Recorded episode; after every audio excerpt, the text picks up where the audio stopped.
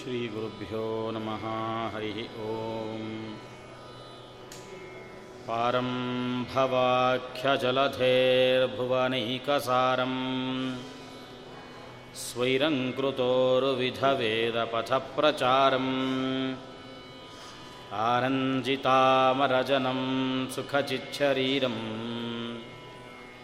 धीरं स्मरामि हृदि सत्यवती कुमारम् अभ्रमं भङ्गरहितम् अजडं विमलं सदा।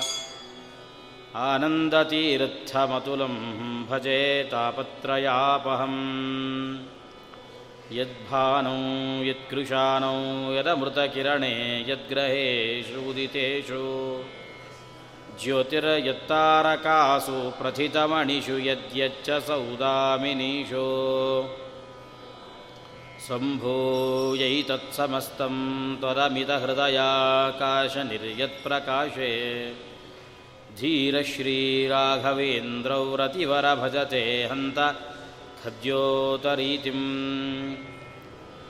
नारायणं सुरगुरुं जगदेकनाथं भक्तप्रियं सकललोकनमस्कृतं च।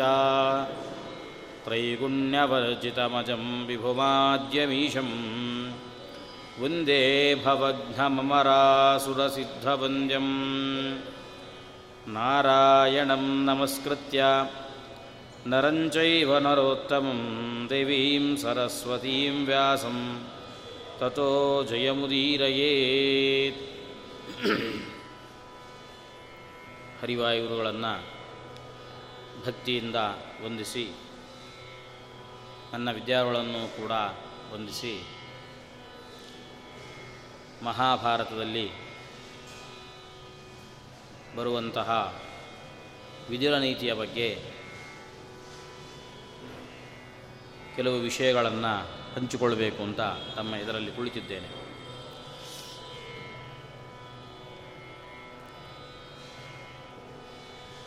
ಧೃತರಾಷ್ಟ್ರ ಒಂದು ದಿನ ತನಗೆ ನಿದ್ರೆ ಬಾರದೇ ಇದ್ದಾಗ ವಿದುರನನ್ನು ತನ್ನ ತಾನಿರುವ ಜಾಗಕ್ಕೆ ಕರೆಸಿಕೊಳ್ತಾನೆ.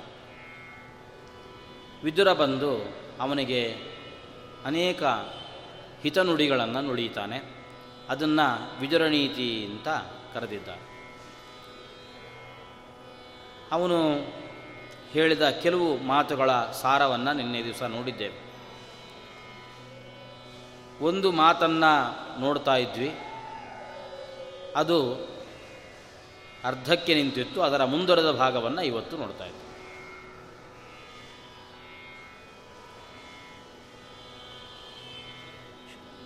ಮೂರ್ಖರ ಲಕ್ಷಣವನ್ನು ಹೇಳ್ತಾ ಶ್ರಾದ್ದಂ ಪಿತೃಭ್ಯೋ ನ ದದಾತಿ ದೈವತಾನಿ ನಚಾರ್ಚತಿ, ಸುಹೃನ್ಮಿತ್ರಂ ನಲಭತೆ ತಮಾಹುರ್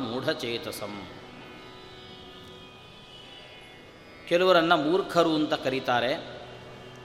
ಯಾರವರು ಅಂತ ಕೇಳಿದಾಗ, ಯಾರು ತನ್ನ ಪಿತೃಗಳ ಉದ್ದೇಶವಾಗಿ ಶ್ರಾದ್ದವನ್ನು ಮಾಡೋದಿಲ್ಲ, ಅವನೊಬ್ಬ ಮೂರ್ಖ. ಇನ್ನೊಬ್ಬರ ಬಗ್ಗೆ ಹೇಳ್ತಾ ದೈವತಾನಿ ನಚಾರ್ಚತಿ ಯಾರು ದೇವರನ್ನು ಆರಾಧನೆ ಮಾಡೋದಿಲ್ಲ, ಅವನೊಬ್ಬ ಮೂರ್ಖ. ಕೆಲವರು ದೇವರೇ ಇಲ್ಲ ಅಂತೆಲ್ಲ ವಾದ ಮಾಡ್ತಾ ಇರ್ತಾರೆ. ಆದರೆ ವಿದುರ ಹೇಳ್ದ, ದೇವರನ್ನು ಒಪ್ಪಬೇಕು, ಈ ಪ್ರಪಂಚದ ವ್ಯವಸ್ಥೆ ಸರಿ ಕೂಡಬೇಕು ಅಂತಾದರೆ ಪುಣ್ಯ, ಪಾಪ, ದೇವರು, ಸ್ವರ್ಗ, ನರಕ ಮುಂತಾದ ಕೆಲವೊಂದು ಅತೀಂದ್ರಿಯ ವಸ್ತುಗಳು ನಮಗೆ ಕಣ್ಣಿಗೆ ಕಾಣದ ವಸ್ತುಗಳನ್ನು ಒಪ್ಪಿಕೊಂಡ್ರೆ ಮಾತ್ರ ಪ್ರಪಂಚ ಸರಿಯಾಗಿ ಒಂದು ಮಾರ್ಗದಲ್ಲಿ ನಡೀತಾ ಇರುತ್ತೆ. ಇಲ್ಲ ಅಂದರೆ ಯಾರನ್ನು ಯಾರೂ ಕೇಳೋರೇ ಇಲ್ಲ. ಯಾರ ಮನೆಗೆ ಬೇಕಿದ್ದರೂ ಯಾರನ್ನು ಉಗುತ್ತಾರೆ? ದೇವಸ್ಥಾನದ ಹುಂಡಿಗಳಿಗೆ ಕೈ ಹಾಕ್ತಾರೆ? ಪರಸ್ತ್ರೀಯರ ಬಗ್ಗೆ ಕೈ ಹಾಕ್ತಾರೆ? ಇದೆಲ್ಲವೂ ಕೂಡ ಸ್ವಲ್ಪ ಇನ್ನೂ ಉಳಿದಿದೆ. ಯಾರೂ ಕೂಡ ಪರಸೊತ್ತಿನ ಬಗ್ಗೆ ಹಾಗೆ ಅತಿಯಾದ ಆಕ್ರಮಣವನ್ನು ಇವತ್ತಿಗೂ ಮಾಡ್ತಿಲ್ಲ ಅಂದರೆ ಕಾರಣ, ಅದಕ್ಕೆ ಪ್ರತಿಯೊಬ್ಬರ ಮನುಷ್ಯದಲ್ಲಿ ಇರತಕ್ಕಂಥ ಒಂದು ಆಸ್ತಿಕತೆ ಬೇಡ, ಅದು ನಮ್ಮ ಸಂಬಂಧಪಟ್ಟ ವಸ್ತು ಅಲ್ಲ, ಅದನ್ನು ಮುಟ್ಟಿದರೆ ಪಾಪ ಬರುತ್ತೆ. ಹೀಗೆ ಒಂದು ಪುಣ್ಯ ಪಾಪದ ಭೀತಿ, ಸ್ವರ್ಗ ನರಕಗಳ ಭೀತಿ, ಯಾರೂ ನೋಡದೇ ಇದ್ರೇನಂತೆ ಆ ಭಗವಂತ ಒಬ್ಬ ನೋಡ್ತಾ ಇರ್ತಾನಲ್ಲ, ಅವನಿಗೋಸ್ಕರ ಆದರೂ ನಾವು ಪಾಪ ಮಾಡೋದನ್ನು ಬಿಡಬೇಕು ಅನ್ನುವ ಈ ಒಂದು ಸಾಮಾನ್ಯ ಪ್ರಜ್ಞೆ ಇವತ್ತಿನ ಈ ಪ್ರಪಂಚದ ಸ್ಥಿತಿಗತಿಗಳಿಗೆ ಕಾರಣವಾಗಿರತಕ್ಕಂಥದ್ದು. ಒಂದೊಮ್ಮೆ ಇದನ್ನು ಬಿಟ್ವಿ ಅಂತಂದರೆ ಖಂಡಿತವಾಗಿಯೂ ಕೂಡ ಎಲ್ಲರೂ ಎಲ್ಲರೂ ನಾಸ್ತಿಕರೇ ಆದರೆ ಅಂತ ಆದರೆ ಅಲ್ಲಿ ಆ ವ್ಯವಸ್ಥೆ ಮಾಡೋದು ಹೇಗೆ? ಯಾರೋ ಕೆಲವು ಒಂದು ಗುಂಪು, ಒಂದು ಸಮುದಾಯ, ಅವರು ನಾಸ್ತಿಕರಾದದ್ದಕ್ಕೆ ಇಷ್ಟು ಕಷ್ಟಗಳನ್ನು ಅನುಭವಿಸ್ತಾ ಇದ್ದೇವೆ. ಮನೆಯಿಂದ ಹೊರಗೆ ಬರುವಾಗ ಭಾಳ ಜಾಗ್ರತೆ ಮಾಡಿಕೊಂಡು ಬರ್ತಾ ಇದ್ದೇವೆ. ಇಷ್ಟೆಲ್ಲ ಮಾಡುವಾಗಲೂ ಕೂಡ, ಅಥವಾ ಒಂದು ದೇವಸ್ಥಾನ ದೇವಸ್ಥಾನ ಅದನ್ನು ಮುಚ್ಚಿಕೊಂಡು ಹೋಗಬೇಕು ಅಂದರೆ ಎಷ್ಟು ಜಾಗ್ರತೆ ಮಾಡಬೇಕು? ದೇವರ ಹುಂಡಿಗೆ ಕೈ ಹಾಕ್ತಾರೆ, ದೇವರ ಮೇಲಿರುವ ಕಿರೀಟಕ್ಕೆ ಕೈ ಹಾಕ್ತಾರೆ ಅಂತಂದರೆ ಎಷ್ಟು ಗಾಬರಿ ಆಗ್ತದೆ? ಅದರಿಂದ ಅದನ್ನೇ ಅಷ್ಟು ಭದ್ರ ಮಾಡ್ಕೊಂಡು ಹೋಗ್ತಾ ಇದ್ದೇವೆ. ಯಾಕೆಂದರೆ ಕೆಲವರು ನಾಸ್ತಿಕರಾಗಿದ್ದಾರೆ. ಇಡೀ ಪ್ರಪಂಚದಲ್ಲಿ ಇರೋರೆಲ್ಲ ಏಕ್ದಮ್ ನಾಸ್ತಿಕರು ಆದರೂ ಅಂದರೆ ಯಾರನ್ನು ಯಾರು ಹೇಗೆ ರಕ್ಷಣೆ ಮಾಡಲಿಕ್ಕೆ ಸಾಧ್ಯ ಇದೆ? ಅದರಿಂದ ಇದು ಈ ವ್ಯವಸ್ಥೆ ಕೊಡಬೇಕು ಅಂತಾದರೆ ಪ್ರಪಂಚದ ಸ್ಥಿತಿ ಸರಿಯಾಗಿ ನಡ್ಕೊಂಡು ಹೋಗಬೇಕು ಅಂತಾದರೂ ದೇವರನ್ನು ಒಬ್ಬೇಕಾದದ್ದು ಆದರೆ ಅಲ್ಲಿ ಹೇಳುವಾಗ ದೈವತಾನಿ ನಚಾರ್ಚತಿ. ದೇವರುಗಳನ್ನು ಪೂಜೆ ಮಾಡಬೇಕು ಅಂತ ದೇವರನ್ನು ಒಬ್ಬನನ್ನಲ್ಲ, ದೇವರುಗಳನ್ನು ಪೂಜೆ ಮಾಡಬೇಕು ಅಂತ ಬಹುವಚನವನ್ನು ಬಳಸಿದ್ದಾನೆ. ಕೆಲವರು ಹೇಗೆ ಅಂತಂದರೆ, ಕೆಲವರು ಕೇವಲ ಗಣಪತಿಯನ್ನು ಒಪ್ಪುವರು ಅವರನ್ನು ಗಾಣಪತರು ಅಂತ ಕರೀತಾರೆ. ಅವರಿಗೆ ಗಣಪತಿ ಮಾತ್ರ ಸಾಕು ಮತ್ತೆ ಯಾರೂ ಬೇಡ. ಕೆಲವರು ಸೂರ್ಯನ ಆರಾಧಕರು, ಸೂರ್ಯ ಒಬ್ಬನೇ ದೇವತೆ, ಮತ್ತಿನ್ಯಾರೂ ಇಲ್ಲ. ಕೆಲವರು ರುದ್ರದೇವರ ಆರಾಧಕರು, ಅವರಿಗೆ ರುದ್ರದೇವರು ಮಾತ್ರ, ಬೇರೆ ಅವರು ಇಲ್ಲವೇ ಇಲ್ಲ. ಕೆಲವರು ವಿಷ್ಣುವಿನ ಆರಾಧಕರಿದ್ದಾರೆ, ಅವರಿಗೆ ರುದ್ರದೇವರನ್ನು ಕಂಡ್ರೆ ಆಗಲ್ಲ, ಉರಿದು ಉರಿದು ಬೀಳ್ತಾ ಇರ್ತಾರೆ. ಹೀಗೆ ದೇವ, ಒಬ್ಬ ದೇವನನ್ನು ಒಪ್ಪಿ, ಮತ್ತೆ ಉಳಿದ ದೇವತೆಗಳನ್ನು ದ್ವೇಷ ಮಾಡುವಂಥವರು, ಅಥವಾ ಅವರು ಇಲ್ಲೇ ಇಲ್ಲ ಅಂತ ಉಳಿದ ದೇವತೆಗಳ ಬಗ್ಗೆ ಉದಾಸೀನ ಭಾವವನ್ನು ತಾಳುವವರು ಪ್ರಪಂಚದಲ್ಲಿ ಜಾಸ್ತಿ. ಆದರೆ ಇಂತಹ ಸ್ಥಿತಿಯಲ್ಲಿಯೂ ಕೂಡ ಒಂದು ಸಿದ್ಧಾಂತ ಇದೆ.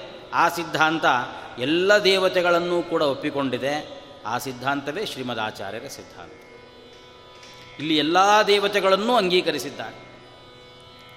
ಆದರೆ ವ್ಯತ್ಯಾಸ ಒಂದು ಮಾಡಿಕೊಂಡಿದ್ದೇವೆ. ಸರ್ವೋತ್ತಮನನ್ನಾಗಿ ಭಗವಂತನನ್ನು ಒಪ್ಪಿಕೊಂಡು ಅವನ ಅನುಚರರನ್ನಾಗಿ, ಅವನ ಪರಿವಾರ ದೇವತೆಗಳನ್ನಾಗಿ ಎಲ್ಲರನ್ನೂ ಕೂಡ ಎಲ್ಲ ದೇವತೆಗಳನ್ನು ನಾವು ಒಪ್ಪಿದ್ದೇವೆ. ಸ್ಫುಟಮವತಿ ಸದಾ ವಾಯುರಸ್ವದ್ಗುರುಸ್ತಂ ನಮ್ಮ ಗುರುಗಳಾಗಿರುವಂತಹ ವಾಯುದೇವರು ಖಂಡಿತ ರಕ್ಷಣೆ ಮಾಡಿಯೇ ಮಾಡ್ತಾರೆ. ಆದರೆ ನಾವು ಹೇಗೆ ಮಾಡಬೇಕು? ಹೇಗೆ ದೇವರ ಆರಾಧನೆಯನ್ನು ಮಾಡಬೇಕು? ವಿಷ್ಣು ಸರ್ವೋತ್ತಮತ್ವಾತ್. ಅಖಿಲ ಗುಣಗಣೈಸ್ತತ್ರ ಭಕ್ತಿಂ ಗರಿಷ್ಠಾಂ. ಆಶ್ಲಿಷ್ಟೇ ಶ್ರೀಧರಾಭ್ಯಾಂ ಅಮುಮಥ ಪರಿವಾರಾತ್ಮನ ಸೇವಕೇಶು. ಯಸ್ಸಂಧತ್ತೆ ವಿರಿಂಚಿ. ಶ್ವಸನ ವಿಹಗಪಾನಂತ ರುದ್ರೇಂದ್ರ ಪೂರ್ವೇಶ್ವಾಧ್ಯಾಯಂ ತಾರತಮ್ಯಂ ಸ್ಫುಟಮವತಿ ಸದಾ ವಾಯುರಸ್ಮದ್ಗುರುಸ್ತಂ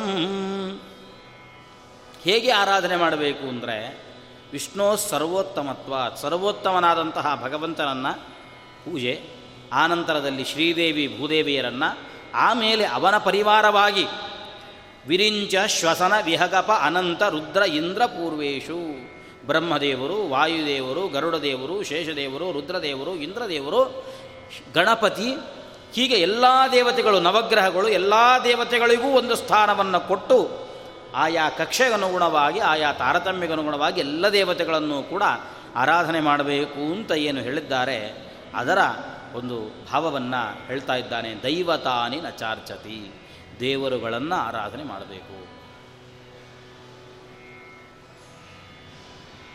ನಮಗೂ ಕೆಲವು ಸಲ ಅನಿಸೋದಿರುತ್ತೆ. ಇಷ್ಟೂ ದೇವತೆಗಳನ್ನು ಪೂಜೆ ಮಾಡೋದ್ರ ಬದಲು ಒಬ್ಬ ದೇವನನ್ನು ಪೂಜೆ ಮಾಡಿದರೆ ಸಾಕಲ್ವಾ? ಶ್ರೀಮದಾಚಾರ್ಯ ಸಿದ್ಧಾಂತವನ್ನೇ ತಗೊಂಡರೂ ಕೂಡ ಪ್ರತಿಯೊಬ್ಬ ಮನುಷ್ಯ ಏನು ಬಯಸ್ತಾನೆ, ಏನು ಬೇಕು ಅಂತ ಅಪೇಕ್ಷೆ ಪಡ್ತಾನೆ. ಕೊನೆಯ ಗುರಿ ಯಾವುದು? ಮೋಕ್ಷ. ಮೋಕ್ಷ ಬೇಕು. ಮೋಕ್ಷ ಕೊಡೋದು ಯಾರು ಈ ಸಿದ್ಧಾಂತದಲ್ಲಿ? ವಿಷ್ಣುರು ಮೋಕ್ಷಸ್ಯ ದಾತಾಹಿ. ಮೋಕ್ಷ ಕೊಡೋದು ವಿಷ್ಣು.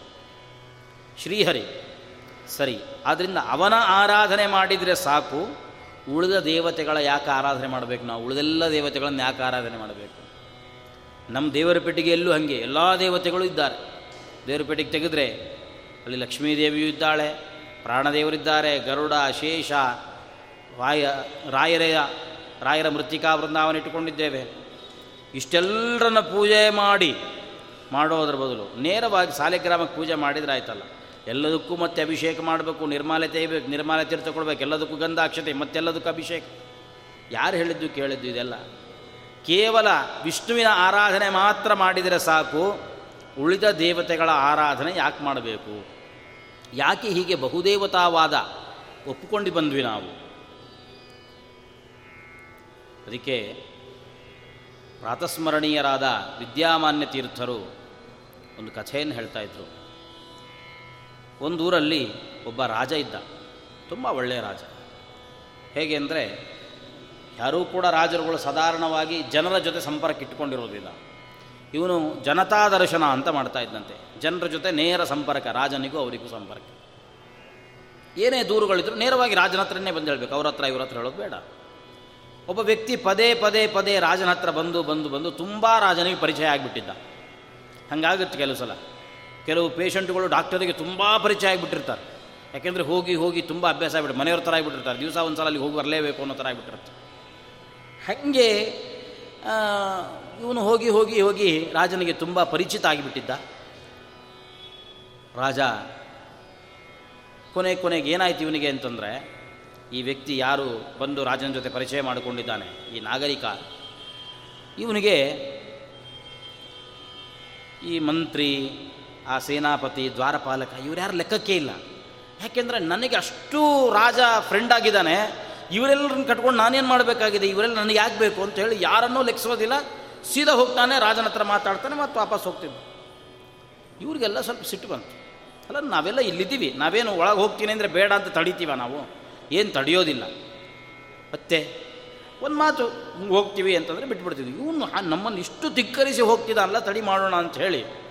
ನಾಳೆ ಮಾರನೇ ದಿವಸ ಬಂದಿದ್ದಾನೆ, ದ್ವಾರಪಾಲಕ ಕೋಲಡ್ಡ ಇಟ್ಟ. ಹೋಗ್ಲಿಕ್ಕಿಲ್ಲ ಯಾಕೆ ನಾನು ರಾಜನಿಗೆ ತುಂಬ ದೊಡ್ಡ ಸ್ನೇಹಿತ. ನನ್ನನ್ನು ನಿಂಗೆ ತಡೆದಿ ಅಂತ ಗೊತ್ತಾದ ರಾಜ ಏನು ಮಾಡ್ತಾನೆ ಗೊತ್ತಾ ನನಗೆ? ಹಾಗೆ ಹೀಗೆ ಜೋರು ಮಾಡ್ಲಿಕ್ಕೆ ಶುರು ಮಾಡೋದು. ಇದಕ್ಕೆ ಇವನಂದ ನಂಗೆ ಗೊತ್ತಿಲ್ಲ. ನನಗೆ ಮಂತ್ರಿ ಹೇಳಿದ್ದಾರೆ. ಅವರ ಪರ್ಮಿಷನ್ ಇದ್ದವ್ರನ್ನ ಮಾತ್ರ ಒಳಗೆ ಬಿಡಬೇಕಂತ ಇಲ್ಲಾಂದರೆ ಬಿಡಬಾರ್ದು ಅಂತ ಹೇಳಿದ್ದಾರೆ. ನೀವು ಬೇಕಿದ್ರೆ ಅವರನ್ನು ಹೋಗಿ ಕೇಳ್ಕೊಂಬನ್ನಿ, ಬಿಡ್ತೀನಿ, ನನಗೇನು ತೊಂದರೆ ಇಲ್ಲ ಅಂತ. ಇದನ್ನು ನೋಡಿ ಇವನಿಗೆ ಅನ್ನಿಸ್ತು, ಇದು ಬೇಕು ಅಂತಲೇ ನನಗೆ ಮಾಡ್ತಿದ್ದಾರೆ. ನಾನೀಗ ಹೋದರೆ ಖಂಡಿತ ಇವರು ನನ್ನ ಕಾಡ್ತಾರೆ ಅಂತ ಅವನಿಗೆ ಗೊತ್ತಾಯಿತು. ಸರಿ, ನನಗೆ ಗೊತ್ತು, ನಾನು ರಾಜನ ಹತ್ರ ಹೆಂಗೆ ಸಂಪರ್ಕ ಮಾಡ್ಕೋಬೇಕು ನನಗೆ ಗೊತ್ತು ನಾನು ಮಾಡ್ಕೋತೀನಿ, ತಡ್ರಿ, ನಿಮಗೆಲ್ಲ ಮಾಡ್ತೀನಿ. ಎಲ್ಲರನ್ನ ಕೆಲಸದಿಂದ ಹೊರಗೆ ಹಾಕ್ಸ್ತೀನಿ ಅಂತ ಹೇಳ್ದ. ಸರಿ, ಆಯ್ತಪ್ಪ, ಹೋಗು. ಹೋದ, ಹೋಗಿ ರಾಜನಿಗೆ ಪತ್ರ ಬರಲಿಕ್ಕೆ ಶುರು ಮಾಡ್ದ. ರಾಜನಿಗೆ ಪತ್ರ, ಹೀಗೆಲ್ಲ ತೊಂದರೆ ಆಗ್ತಾ ಇದೆ, ನಾನು ಬರ್ಲಿಕ್ಕೆ ಬಿಡ್ತಾ ಇಲ್ಲ, ಇವರೆಲ್ಲ ಅನ್ಯಾಯ ಮಾಡ್ತಿದ್ದಾರೆ, ಹಂಗೆ ಹಿಂಗೆ ಅಂತ ಒಂದು ಪತ್ರ ಬರ್ದ. ಆ ಪತ್ರನೂ ನೇರ ರಾಜನ ಕೈಗೆ ಹೋಗ್ತದ? ಇಲ್ಲ. ಮೊದಲು ಮಂತ್ರಿ ನೋಡ್ತಾನೆ. ತೀರಾ ಉಪಯುಕ್ತವಾದರೆ ಮಾತ್ರ ರಾಜನಿಗೆ ಕೊಡ್ತಾನೆ, ಇಲ್ಲ ಅಂದರೆ ಹರಿದಾಗ್ತಾನೆ ಅವನು ತೆಗಿತಾನೆ ಇರಲಿಲ್ಲ. ಇದು ಫ್ರಮ್ ಅಡ್ರೆಸ್ ನೋಡಿದ್ರೆ ಇವೊಂದು ಅಂತ ಗೊತ್ತಾಗ್ತಿತ್ತು. ಹರಿದು ಬಿಸಾಕ್ಬಿಡ್ತಿದ್ದ. ಕೆಲವು ಸಲ ಫೋನು ಮಾಡಿದ. ಎತ್ತಿದ ಕೂಡಲೇ ಇವನ್ ವಾಯ್ಸ್ ಒಂದು ಗೊತ್ತಾಗ್ತಿತ್ತು. ರಾಂಗ್ ನಂಬರ್ ಅದು ಪಟ್ ಅಂತ ಕುಕ್ಕಿಟ್ಬಿಡ್ತಿದ್ವಿ ಏನು ಮಾಡೋದು? ಏನು ಮಾಡಿದರೂ ರಾಜನ ಜೊತೆ ಸಂಪರ್ಕ ಮಾಡಲಿಕ್ಕೆ ಆಗ್ತಿಲ್ವಲ್ಲ. ಏನು ಮಾಡೋದು? ಒಂದು ದಿವ್ಸ ನೋಡ್ದ. ಭಾಳ ಸಂತೋಷ ಆಯಿತು. ಒಂದು ಗೋಡೆಗೆ ಒಂದು ಪೇಪರ್ ಅಂಟಿಸಿದ್ರು. ಏನು ಅಂದರೆ, ರಾಜ ನಾಳೆ ನಗರ ಪ್ರದಕ್ಷಿಣೆಗೆ ಬರ್ತಿದ್ದಾನೆ ಅಂತ ಅದರಲ್ಲಿ ಇತ್ತು. ಭಾಳ ಖುಷಿ ಆಯಿತು. ಏನಾದರೂ ಮಾಡಿ ಆಯಿತು, ರಾಜನನ್ನು ನಾನು ಮಾತಾಡಿಸ್ಲೇಬೇಕು. ಹೇಗೂ ಹೊರಗೆ ಬಂದಿರ್ತಾನೆ ಈಗ ಒಳಗೆ ಹೋಗೋ ಅವಶ್ಯಕತೆ ಇಲ್ಲ. ಏನಾದರೂ ಮಾಡಿ ರಾಜನನ್ನು ಹಿಡಿದು ಮಾತಾಡಿಸ್ಬಿಡ್ಬೇಕು, ಇವ್ರ ಬಗ್ಗೆ ಎಲ್ಲ ಹೇಳಬೇಕು ಅಂತ ಅಂದ್ಕೊಂಡ ಆಯಿತು, ರಾಜ ರಥದ ಮೇಲೆ ಹೀಗೆ ಬರ್ತಿದ್ದಾನೆ. ಹೋಗಿ ಮಾತಾಡಿಸೋಣ ಅಂದರೆ ಯಥಾ ಪ್ರಕಾರ ಪಕ್ಕದಲ್ಲಿ ಮಂತ್ರಿ ಇದ್ದಾನೆ. ಹೋದ ಕೂಡಲೇ ತಳ್ಳಿಬಿಡ್ತಾನೆ. ಗೊತ್ತಾಯ್ತು ಇವನಿಗೆ ಏನು ಮಾಡೋದು? ಒಂದು ದಾರಿ ರಸ್ತೆ ಪಕ್ಕದಲ್ಲೂ ದೊಡ್ಡ ಮರ ಇತ್ತು. ಆ ಮರ ಹತ್ತಿ ಕೂತ್ಕೊಂಡ. ಯಾವಾಗ ಆ ರಥ ಹಿಂಗೆ ನಡ್ಕೊಂಡು ಬರುತ್ತೆ, ಮರದ ಕೆಳಗೆ ಬರುತ್ತೆ ಆವಾಗ ಕೂಡಲೇ ಮರದ ಮೇಲಿಂದ, ರಾಜ, ನಾನು ಇಲ್ಲಿದ್ದೀನಿ ಏ, ಯಾಕೋ ಇಲ್ಲಿದ್ದಿ? ಬಾ ನೀನು, ಅಂತ ಕರೀತಾನೆ. ಅಷ್ಟು ಫ್ರೆಂಡ್ಶಿಪ್ ಇದ್ದೇ ಇದೆ.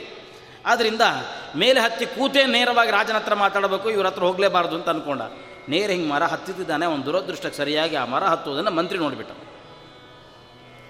ನೋಡ್ದ ತಾನೇ ರಾಜನ ಹತ್ರ ಮಾತಾಡ್ಲಿಕ್ಕೆ ಶುರು ಮಾಡಿದ.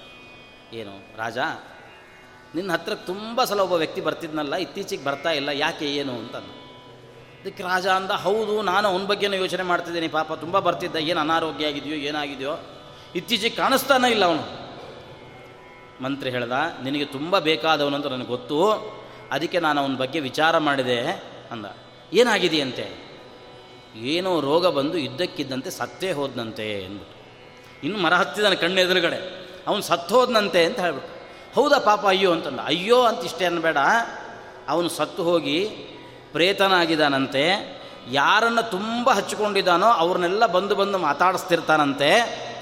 ಹಾಗೆ ನಿನ್ನನ್ನು ತುಂಬ ಹಚ್ಕೊಂಡಿದ್ದ ನಿನ್ನನ್ನೇನಾದರೂ ಮಾತಾಡಿಸಿ ಅನು ಹುಷಾರು ಅಂತ ಹೇಳ್ದ. ಇಷ್ಟು ಹೇಳ್ದ. ಅಷ್ಟೊತ್ತಿಗೆ ಸರಿಯಾಗಿ ರಥ ಬಂತು ಮುಂದಕ್ಕೆ.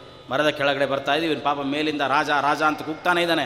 ಮತ್ತು ಮೇಲೆತ್ತಿ ತಲೆ ಎತ್ತಿ ನೋಡಿದ್ರೆ ಆ ಪ್ರೇತ ಏನು ಮಾಡುತ್ತೋ ಇವನು, ಯಾಕೆ ಸುಮ್ಮನೆ ಈ ಕಿರಿಕಿರಿ ಅಂತ ಹೇಳಿ ರಾಜ ತಲೆ ಎತ್ತಿಯೂ ನೋಡಲಿಲ್ಲ.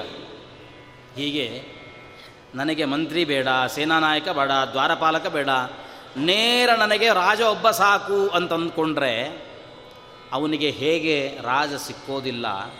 ಅದರಂತೆ ನಮಗೆ ಉಳಿದ ಯಾವ ದೇವತೆಗಳು ಬೇಡ ನನಗೆ ಭಗವಂತ ಒಬ್ಬ ಸಾಕು, ಶ್ರೀಹರಿ ಒಬ್ಬ ಸಾಕು ಅಂದರೆ ಅದು ಸಿಕ್ಕೋದಿಲ್ಲ. ಏಕೆಂದರೆ ಶ್ರೀಹರಿಯನ್ನು ನಾವು ಪಡೆದುಕೋಬೇಕು ಅಂತಂದರೆ ನಮ್ಮ ಇಂದ್ರಿಯಗಳು ನಮಗೆ ಸಹಕರಿಸಬೇಕು. ಆ ಇಂದ್ರಿಯಗಳ ನಿಗ್ರಹವನ್ನು ಸಂಪಾದನೆ ಮಾಡಿ ಭಗವಂತನನ್ನು ನಾವು ಕಾಣಬೇಕು. ನಾವು ಆರಾಧನೆ ಮಾಡುವ ಈ ಎಲ್ಲ ದೇವತೆಗಳು ಏನಾಗಿದ್ದಾರೆ? ಇವರು ತತ್ವಾಭಿಮಾನಿ ದೇವತೆಗಳಾಗಿದ್ದಾರೆ. ನಮ್ಮ ಎಲ್ಲ ಇಂದ್ರಿಯಗಳಿಗೆ ಪ್ರೇರಕರಾಗಿದ್ದಾರೆ. ಯಾವಾಗ ನಮಗೆ ಈ ದೇವತೆಗಳು ಬೇಡ? ಆವಾಗ ಅವರು ನಮ್ಮ ಇಂದ್ರಿಯಗಳನ್ನು ಸರಿಯಾಗಿ ಪ್ರೇರಣೆ ಮಾಡೋದಿಲ್ಲ.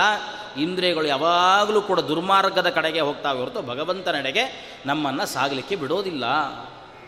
ಅಪೂಜಿತಾ ಅಧರ್ಮಾದಿ ದಾತಾರಸ್ತೆ ತಥಾವಿಧಾ ಯಾವಾಗ ನಾವು ಅವರ ಪೂಜೆಯನ್ನು ಮಾಡೋದಿಲ್ಲ, ನಮಗೆ ಅವರು ಅಧರ್ಮ, ಅಜ್ಞಾನ ಅವೈರಾಗ್ಯ ಅನೈಶ್ವರ್ಯ ಮುಂತಾಗಿರತಕ್ಕಂತಹವುಗಳನ್ನು ಕೊಟ್ಟು ನಮ್ಮನ್ನು ಕೆಟ್ಟ ದಾರಿಗೆ ತಳ್ಳಿಬಿಡ್ತಾರೆ. ಆದ್ದರಿಂದಾಗಿ ಎಲ್ಲ ದೇವತೆಗಳನ್ನು ಆರಾಧನೆ ಮಾಡಿ ಅವರನ್ನು ಪ್ರಸನ್ನೀಕರಿಸಿಕೊಂಡು ಆನಂತರದಲ್ಲಿ ನಾವು ಭಗವಂತನ ಆರಾಧನೆಯನ್ನು ಮಾಡತಕ್ಕಂಥದ್ದು. ಅದರಿಂದ ಈ ರೀತಿಯಲ್ಲಿ ದೇವರ ಆರಾಧನೆಯನ್ನು ಮಾಡಬೇಕು ಅಂತ. ಅಕ್ಷ ಅದನ್ನು ವಿದುರ ಹೇಳ್ತಾ ಇರುವಂಥ ಇದೆ ದೈವತಾನಿನ ಚಾರ್ಚತಿ. ಸುಹೃನ್ಮಿತ್ರಂ ನಲಭತೆ. ಜೀವನದಲ್ಲಿ ಒಳ್ಳೆಯ ಸ್ನೇಹಿತನನ್ನು ಸಂಪಾದನೆ ಮಾಡ್ಕೋಬೇಕಂತ. ದುಡ್ಡು, ಮನೆ, ಆಸ್ತಿ, ಪಾಸ್ತಿ ಮಾಡ್ಕೋತಾನೋ ಬಿಡ್ತಾನೋ ಬೇರೆ ವಿಚಾರ. ಆದರೆ ಜೀವನದಲ್ಲಿ ನಮಗೆ ಹೇಳಿಕೊಳ್ಳಿಕ್ಕೆ ಒಬ್ಬ ಒಳ್ಳೆಯ ಸ್ನೇಹಿತ ಇರಬೇಕು. ಅದು ಸಣ್ಣತನದಿಂದಲೇ ಶುರು ಮಾಡ್ತಾರೆ. ಯಾರ ಸಣ್ಣ ಹುಡುಗರಿದ್ದರೆ ನಿಮ್ಮ ಸ್ಕೂಲಲ್ಲಿ ನಿನಗೆ ಯಾರೋ ಬೆಸ್ಟ್ ಫ್ರೆಂಡು ಅಂತ ಕೇಳ್ತಾರೆ. ಅಲ್ಲಿಂದಲೇ ಅದರ ಭಾವನೆಯನ್ನು ಬೆಳೆಸಲಿಕ್ಕೆ ಶುರು ಮಾಡ್ತಾರೆ. ಆದರೆ ನಾವು ಆ ಫ್ರೆಂಡನ್ನು ಸರಿಯಾಗಿ ಆರಿಸ್ಕೊಂಡಿರೋದಿಲ್ಲ ಅಷ್ಟೇ. ಯಾರು ಸ್ನೇಹಿತ ಸರಿಯಾದ ಆಯ್ಕೆ ಮಾಡ್ಕೋಬೇಕು. ಯಾರು ಸ್ನೇಹಿತ ಅಂದರೆ? ಸ್ನೇಹಿತ ಅಂದರೆ ಯಾರು? ವಿದುರನೇ ಹೇಳ್ತಾನೆ, ಸ್ನೇಹಿತ ಅಂದರೆ ಯಾರು? ನಮ್ಮ ಮನೆಯಲ್ಲಿ ಏನಾದರೂ ಒಂದು ದೊಡ್ಡ ಸಮಾರಂಭ, ಮಕ್ಕಳ ಬರ್ತ್ಡೇ ಫಂಕ್ಷನ್ನು ಮತ್ತೇನೋ ಇಟ್ಕೊಂಡಿದ್ದೀವಿ. ಇವ್ರದ್ದೇ ಆ್ಯನಿವರ್ಸರಿನೋ ಏನೋ ಒಂದು ಕಾರ್ಯಕ್ರಮ ಅಂತ ಇಟ್ಕೊಂಡಿದ್ದೀವಿ. ಇಟ್ಕೊಂಡಿದ್ದೀವಿ, ಎಲ್ರಿಗೂ ಫೋನ್ ಮಾಡಿ ಹೇಳಿದ್ವಿ. ಏನು, ನೂರು ಜನ ಅಂತ ಅಂದ್ಕೊಂಡ್ರೆ ನೂರ ಐವತ್ತು ಜನ, ನೂರ ಎಪ್ಪತ್ತು ಜನ ಆಗಿಬಿಡೋದೆ. ಎಷ್ಟು ಜನ ಫ್ರೆಂಡ್ಸ್ ಇದ್ದಾರೆ ಅಷ್ಟು ಸಂತೋಷ ಪಡಬೇಡ. ನಿನಗೆ ಸಂತೋಷ ಕಾಲದಲ್ಲಿ ಯಾವ ನಿನ್ನ ಜೊತೆಯಲ್ಲಿರ್ತಾನೋ ಅವನು ನಿನ್ನ ಸ್ನೇಹಿತನಲ್ಲ. ನಿನ್ನ ಕಷ್ಟ ಕಾಲದಲ್ಲಿ ಯಾರಿರ್ತಾರೋ ಅವನು ನಿನ್ನ ಸ್ನೇಹಿತ. ಆಪದ್ಗತಂಚ ನಜಹಾತಿ ದದಾತಿ ಕಾಲೇ ಸನ್ಮಿತ್ರ ಲಕ್ಷಣವಿದಂ ಪ್ರವದಂತಿ ಸಂತಹ ನಾವೇನೋ ತುಂಬ ಕಷ್ಟದಲ್ಲಿದ್ದೀವಿ, ಎಲ್ಲೋ ರಾತ್ರಿ ಆಗಿದೆ. ಗಾಡಿ ಕೆಟ್ಟು ಎಲ್ಲೋ ರಸ್ತೆ ಮಧ್ಯದಲ್ಲಿ ನಿಂತಿದ್ದೀವಿ. ಹಿಂಗೆ ಫೋನ್ ಮಾಡಿದ ಕೂಡಲೇ ಫೋನೇ ತೆಗೆಯೋದಿಲ್ಲ. ಏನು ರಗಳೆ ಮಾಡ್ತಾನೋ ಈ ರಾತ್ರಿ ಹೊತ್ತು ಫೋನ್ ಮಾಡಿ ಯಾಕೆ ಸುಮ್ಮನೆ ನಿಮ್ಮ ಸಹವಾಸ ಫೋನೇ ತೆಗಿಯಲ್ಲ. ಮತ್ತು ಯಾವತ್ತೂ ಸಿಗ್ತಾರೆ ಇಲ್ಲ ಅಂತೇನೂ ಇಲ್ಲ, ಸಿಗ್ತಾರೆ. ಅಯ್ಯೋ, ಫೋನ್ ಹಾಳಾಗಿ ಹೋಗಿತ್ತು, ಏನು ತೆಗಿಲಿಕ್ಕಾಗಿಲ್ಲ, ಸೈಲೆಂಟಲ್ಲಿ ಇಟ್ಟಿದೆ, ತೆಗಿಲಿಕ್ಕೆ, ಹಿಂಗೇನೇನೋ ಹೇಳೋ ನಾನು ಈ ಕಷ್ಟದಲ್ಲಿದ್ದೇನೆ ಅಂತ ತಿಳಿದು ಫೋನ್ ಮಾಡಬೇಕಾಗಿಲ್ಲ. ಹೇಗೋ ಅವನಿಗೆ ಗೊತ್ತಾದ ಕೂಡಲೇ ಆ ಜಾಗದಲ್ಲಿ ಬಂದು ನಮ್ಮ ಕಷ್ಟಕಾಲದಿಂದ ನಮ್ಮನ್ನು ಬಿಡಿಸ್ತಾನಲ್ಲ, ಅಂತಹವನು ಯಾರಿದ್ದಾರೆ ನಮಗೆ ಜೀವನದಲ್ಲಿ ಅಂತ ಯೋಚನೆ ಮಾಡಬೇಕಂತ ಅಂಥವ್ರ ಬಗ್ಗೆ ಯೋಚನೆ ಮಾಡಬೇಕು. ಅಂಥವ್ರು ಎಷ್ಟು ಜನ ಇದ್ದಾರೆ ಅಂತ ಯೋಚನೆ ಮಾಡಬೇಕು. ಇದು ಅಂತಹ ಸ್ನೇಹಿತನನ್ನು ಜೀವನದಲ್ಲಿ ಸಂಪಾದನೆ ಮಾಡಬೇಕು ನಮ್ಮ ಗುರುಗಳು ಯಾವಾಗಲೂ ಹೇಳ್ತಿದ್ರು, ಒಂದು ನಾಲ್ಕು ಜನರನ್ನಾದರೂ ಹಚ್ಕೋಬೇಕು, ನಾಲ್ಕು ಜನರನ್ನಾದರೂ ಹಚ್ಕೋಬೇಕು ಅಂತ. ಅದು ಯಾಕೆ ಸರಿಯಾಗಿ ನಾಲ್ಕು ನಾಲ್ಕು ನಾಲ್ಕು ಅಂತ ಹೇಳ್ತಿದ್ದಾರೆ ಅಂತ. ಎಲ್ಲ ಸಮಯಕ್ಕೂ ಬರ್ತಾರಂತೆ ಜನ. ಸತ್ತಾಗ ಮಾತ್ರ ಯಾರು ಹತ್ರಕ್ಕೆ ಬರಲ್ಲ. ಬಂದು ಮತ್ತೆ ಸ್ನಾನಾಗಿನ ಮಾಡಬೇಕಲ್ಲ. ಅಂತ ಅವಾಗ ಹೊರಲಿಕ್ಕಾದರೂ ಒಂದು ನಾಲ್ಕು ಜನ ಬೇಕಲ್ಲ. ಅದಕ್ಕೋಸ್ಕರ ಒಂದು ನಾಲ್ಕು ಜನನ ಹಚ್ಕೋಬೇಕು ಅಂತ. ಅದರಿಂದಾಗಿ ಅಂತಹ ಸ್ನೇಹಿತರು ನಮ್ಮ ಕಷ್ಟ ಕಾಲದಲ್ಲಿ ನಮ್ಮ ಆಪತ್ತುಗಳಲ್ಲಿ, ಯಾಕೆಂದರೆ ಮನುಷ್ಯನಿಗೆ ಮನೆಯಲ್ಲಿ ಮರಣ ಯಾವ ದಿವಸ ನಡೆಯುತ್ತೆ ಅಂತ ಹೇಳಲಿಕ್ಕೆ ಬರಲ್ಲ. ಯಾರೋ ಹೋಗ್ತಾರೆ. ಹಬ್ಬದ ದಿವಸ ಆಗಿರುತ್ತೆ. ಅಯ್ಯೋ, ಹಬ್ಬದ ದಿವಸ ಅಂತಹ ಮನೆಗೆ ಯಾಕೆ ಹೋಗೋದು? ಯಾರು ಬರೋದೇ ಇಲ್ಲ. ಏನು ಮಾಡೋದು? ಆ ದಿವಸ ಏನು ಮಾಡೋದು ಇಂಥವ್ರು? ಅದರಿಂದ ಅಂತಹ ಕಷ್ಟ ಕಾಲಗಳಲ್ಲಿಯೂ ದುಡ್ಡಿಲ್ಲದೇ ಇದ್ದಾಗಲೂ ಅಂತಲ್ಲ, ಎಂತಹ ಸಮಯದಲ್ಲಿಯೂ ಕೂಡ ನಮಗೆ ಕಷ್ಟಕ್ಕೆ ಯಾವರು ಬಂದು ನಿಂತುಕೊಳ್ತಾನೆ, ಅವನನ್ನು ಸ್ನೇಹಿತ ಅಂತ ಕರೆದರು. ಅಂತಹ ಸ್ನೇಹಿತನನ್ನು ಜೀವನದಲ್ಲಿ ಸಂಪಾದನೆ ಮಾಡಿಕೊಳ್ಬೇಕು ಅಂತ ಅವನು ಹೇಳ್ತಾನೆ. ಹೀಗೆ ಮುಂದೆ ವಿದುರನ ಉಪದೇಶ ಈಗ ಪಂಡಿತನ ಲಕ್ಷಣ, ಜ್ಞಾನಿಯ ಲಕ್ಷಣ ಮತ್ತು ಮೂರ್ಖನ ಲಕ್ಷಣ ಅಂತ ಹೀಗೆ ಹೇಳ್ತಾ ಹೇಳ್ತಾ ಹೋಗಿ ಮುಂದೆ ಮತ್ತೊಂದು ಥರದ ಶುರು ಮಾಡ್ತಾನೆ ಉಪದೇಶ. ಅದು ಹೇಗಿದೆ ಅಂತಂದರೆ ಸಂಖ್ಯೆ ಮೇಲೆ ಹೋಗುತ್ತೆ, ಅವನ ಉಪದೇಶ ಸಂಖ್ಯೆಯನ್ನು ಆಧರಿಸಿಕೊಂಡು ಹೋಗುತ್ತೆ. ಅವನು ಹೇಳ್ದ, ಎಷ್ಟು ಚೆನ್ನಾಗಿದೆ ಅಂದರೆ, ಏಕಯ ದ್ವೇ ವಿನಿಶ್ಚಿತ್ಯ, ತ್ರೀನ್ ಚತುರ್ಭಿ ವಶೇ ಕುರು, ಪಂಚಜಿತ್ವ ವಿದಿತ್ವ ಷಟ್ ಸಪ್ತಹಿತ್ವ ಸುಖೀ ಭವಾನ್. ಒಂದರಿಂದ ಎರಡನ್ನು ತಿಳಿಬೇಕು, ಮೂರರಿಂದ ನಾಲ್ಕರಿಂದ ಮೂರನ್ನು ಗೆಲ್ಲಬೇಕು, ಐದನ್ನು ಗೆಲ್ಲಬೇಕು, ಆರನ್ನು ತಿಳಿಬೇಕು, ಏಳನ್ನು ಬಿಡಬೇಕು, ಆವಾಗ ಮಾತ್ರ ಸುಖವಾಗಿ ಇರಲಿಕ್ಕೆ ಸಾಧ್ಯ. ಏನಂತಲೇ ಗೊತ್ತಿಲ್ಲ. ಒಂದರಿಂದ ಎರಡನ್ನು ನಿಶ್ಚಯಿಸಬೇಕು, ನಿರ್ಣಯ ಮಾಡಬೇಕು. ನಾಲ್ಕರಿಂದ ಮೂರನ್ನು ನಿನ್ನ ವಶವನ್ನಾಗಿ ಮಾಡಿಕೋ. ಐದನ್ನು ತಿಳಿ, ಐದನ್ನು ಗೆಲ್ಲು, ಆರನ್ನು ತಿಳಿ, ಏಳನ್ನು ಬಿಡು ಸುಖವಾಗಿರಲಿಕ್ಕೆ ಕಲಿಯಿಂದ. ಏನಿದಕ್ಕೆ ಅರ್ಥ? ಏಕಯ ದ್ವೇ ವಿನಿಶ್ಚಿತ್ಯ. ದ್ವೇ ಅಂದರೆ ಇಬ್ಬರಿದ್ದಾರೆ ಒಬ್ಬ ಜೀವಾತ್ಮ, ಪರಮಾತ್ಮ ಅಂತ ಇಬ್ಬರಿದ್ದಾರೆ ಜೀವಾತ್ಮ ಅಂದರೆ ಯಾರು? ಪರಮಾತ್ಮ ಅಂದರೆ ಯಾರು? ಹೆಂಗೆ ತೀರ್ಮಾನ ಮಾಡೋದು? ಏಕಯ. ಆ ವೇದದಿಂದ, ವೇದಾಧ್ಯಯನವನ್ನು ಮಾಡುವ ಮುಖಾಂತರವಾಗಿ ಆ ವೇದಾಧ್ಯಯನದಿಂದಾಗಿ, ಅದರಿಂದಾಗಿ ಜೀವಾತ್ಮನ ಸ್ವರೂಪ ಎಂಥದ್ದು, ಪರಮಾತ್ಮನ ಸ್ವರೂಪ ಎಂಥದ್ದು ಅಂತ ನಿರ್ಣಯ ಮಾಡಬೇಕು. ವೇದಕ್ಕೆ ಸರಿ ವೇದಾಧ್ಯಯನ ಮಾಡೋಣ ಅಂತ ತೊಡಗಿದರೆ, ವೇದ ಹೆಂಗೆ ಹೇಳುತ್ತೆ ಅಂತಂದರೆ ಬಹಳ ವಿಚಿತ್ರ ವಿಚಿತ್ರವಾಗಿ ಹೇಳುತ್ತೆ ವೇದ. ಒಂದು ವೇದ ಹೇಳುತ್ತೆ, ಜೀವಾತ್ಮ, ಪರಮಾತ್ಮ ಇಬ್ಬರು ಒಂದೇ ಇನ್ನೊಂದು ವೇದ ಹೇಳುತ್ತೆ, ಜೀವಾತ್ಮನೇ ಬೇರೆ, ಪರಮಾತ್ಮನೇ ಬೇರೆ ಹೆಂಗೆ ತಿಳ್ಕೊಳ್ಳೋದು? ಒಂದು ಆ ವೇದದಿಂದ ಜೀವಾತ್ಮನ ಸ್ವರೂಪ, ಪರಮಾತ್ಮನ ಸ್ವರೂಪಗಳನ್ನು ನಿಶ್ಚಯಿಸುವುದು ಹೇಗೆ ನಾವು?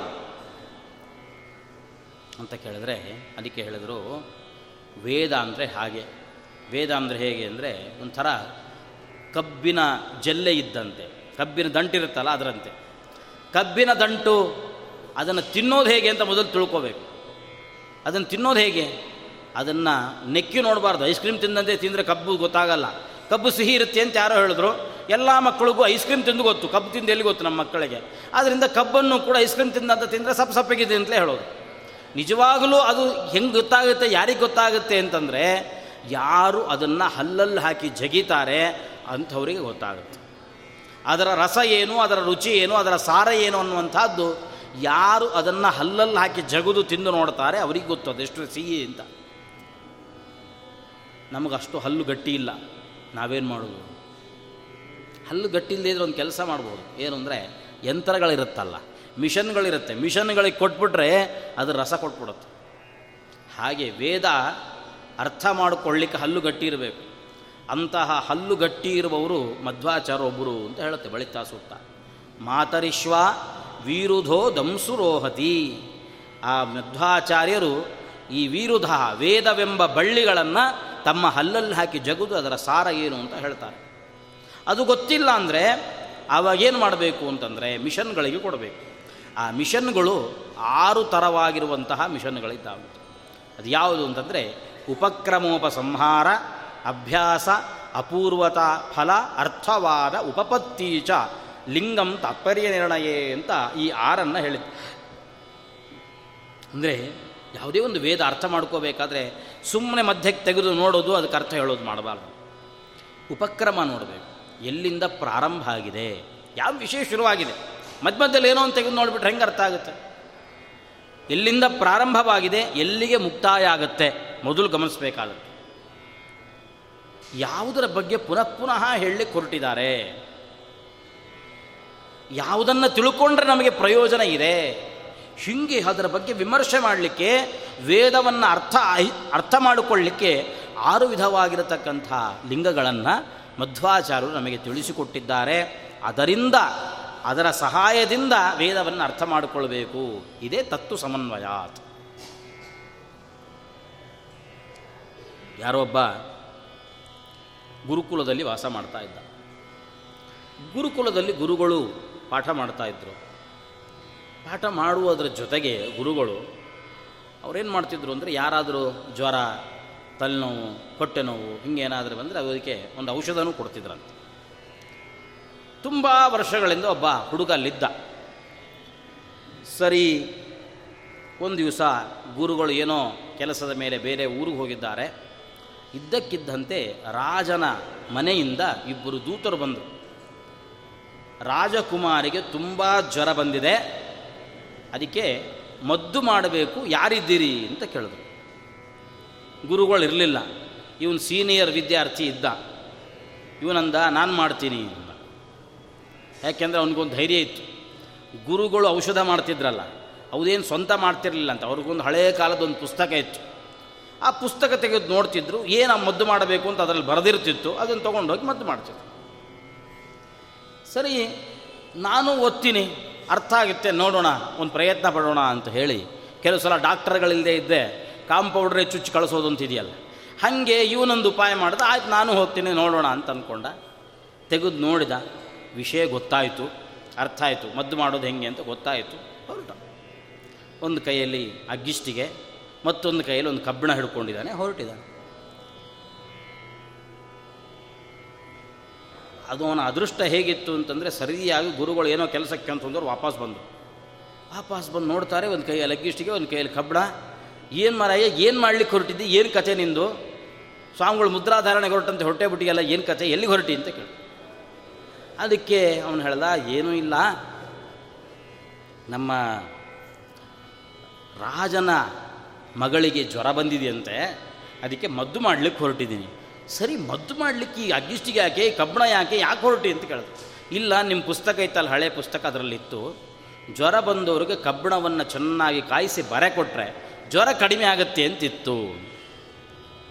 ನಾನು ಎಷ್ಟೋ ಸಲ ಜ್ವರ ಜ್ವರ ಅಂತ ಬಂದವರಿಗೆಲ್ಲ ಔಷಧ ಮಾಡಿದ್ದೀನಿ. ನನಗದು ಕಾಣಿಸ್ಲೇ ಇಲ್ವಲ್ಲ, ಎಲ್ಲಿದೆ ಬಾ ನೋಡಿ, ತೋರಿಸು ಅಂತ ಕರ್ಕೊಂಡು ಬಂದು ಕರ್ಕೊಂಡು ಬಂದರೆ ನೋಡ್ತಾರೆ ಅದು ತೋರಿಸ್ದ ಅವನು ಈ ಜಾಗದಲ್ಲಿ ಅಂತ ತೋರಿಸ್ದ. ನಿಜವಾಗ್ಲೂ ಹಾಗೆ ಇದೆ. ಜ್ವರ ಬಂದವ್ರಿಗೆ ಹಾಗೆ ಮಾಡಬೇಕು ಅಂತ ಉಂಟು ಇವರಿಗೆ ಆಶ್ಚರ್ಯ, ಏನಿದು ಎಲ್ಲೋ ಹೊಸದು ನೋಡ್ತಿದ್ದಂಗೆ ಇದೆಯಲ್ಲ ಅಂತ ಯಾಕೋ ಒಂದು ಸಲ ಹೀಗೆ ಜ್ವರ ಪ್ರಕರಣನೇ ತೆಗೆದಾನೆ, ಇಲ್ಲ ಅಂತ ಹೇಳ್ತಾನೆ ಇಲ್ಲ.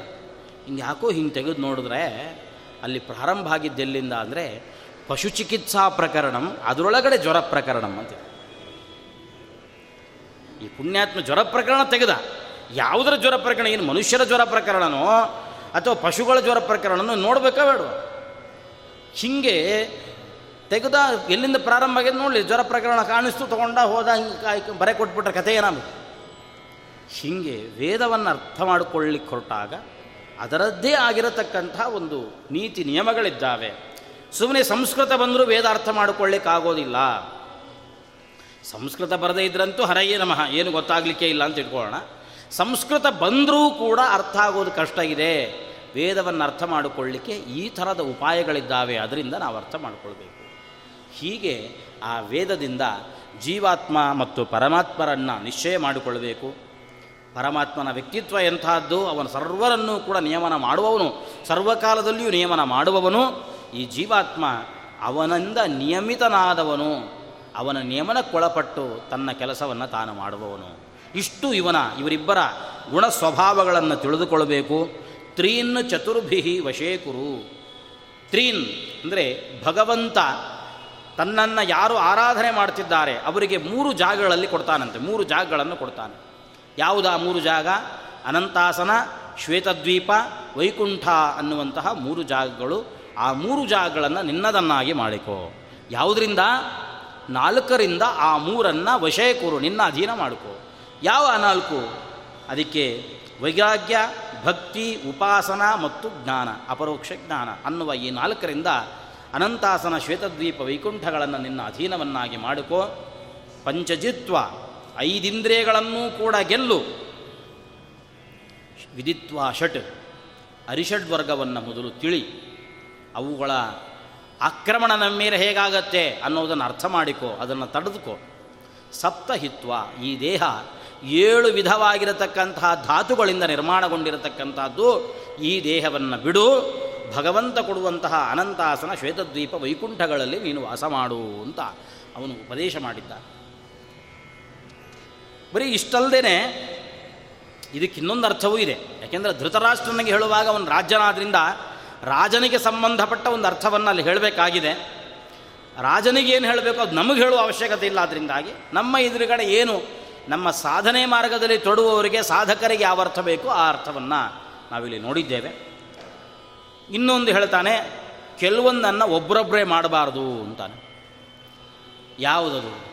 ಏಕಸ್ವಾದು ನ ಭುಂಜೀತ,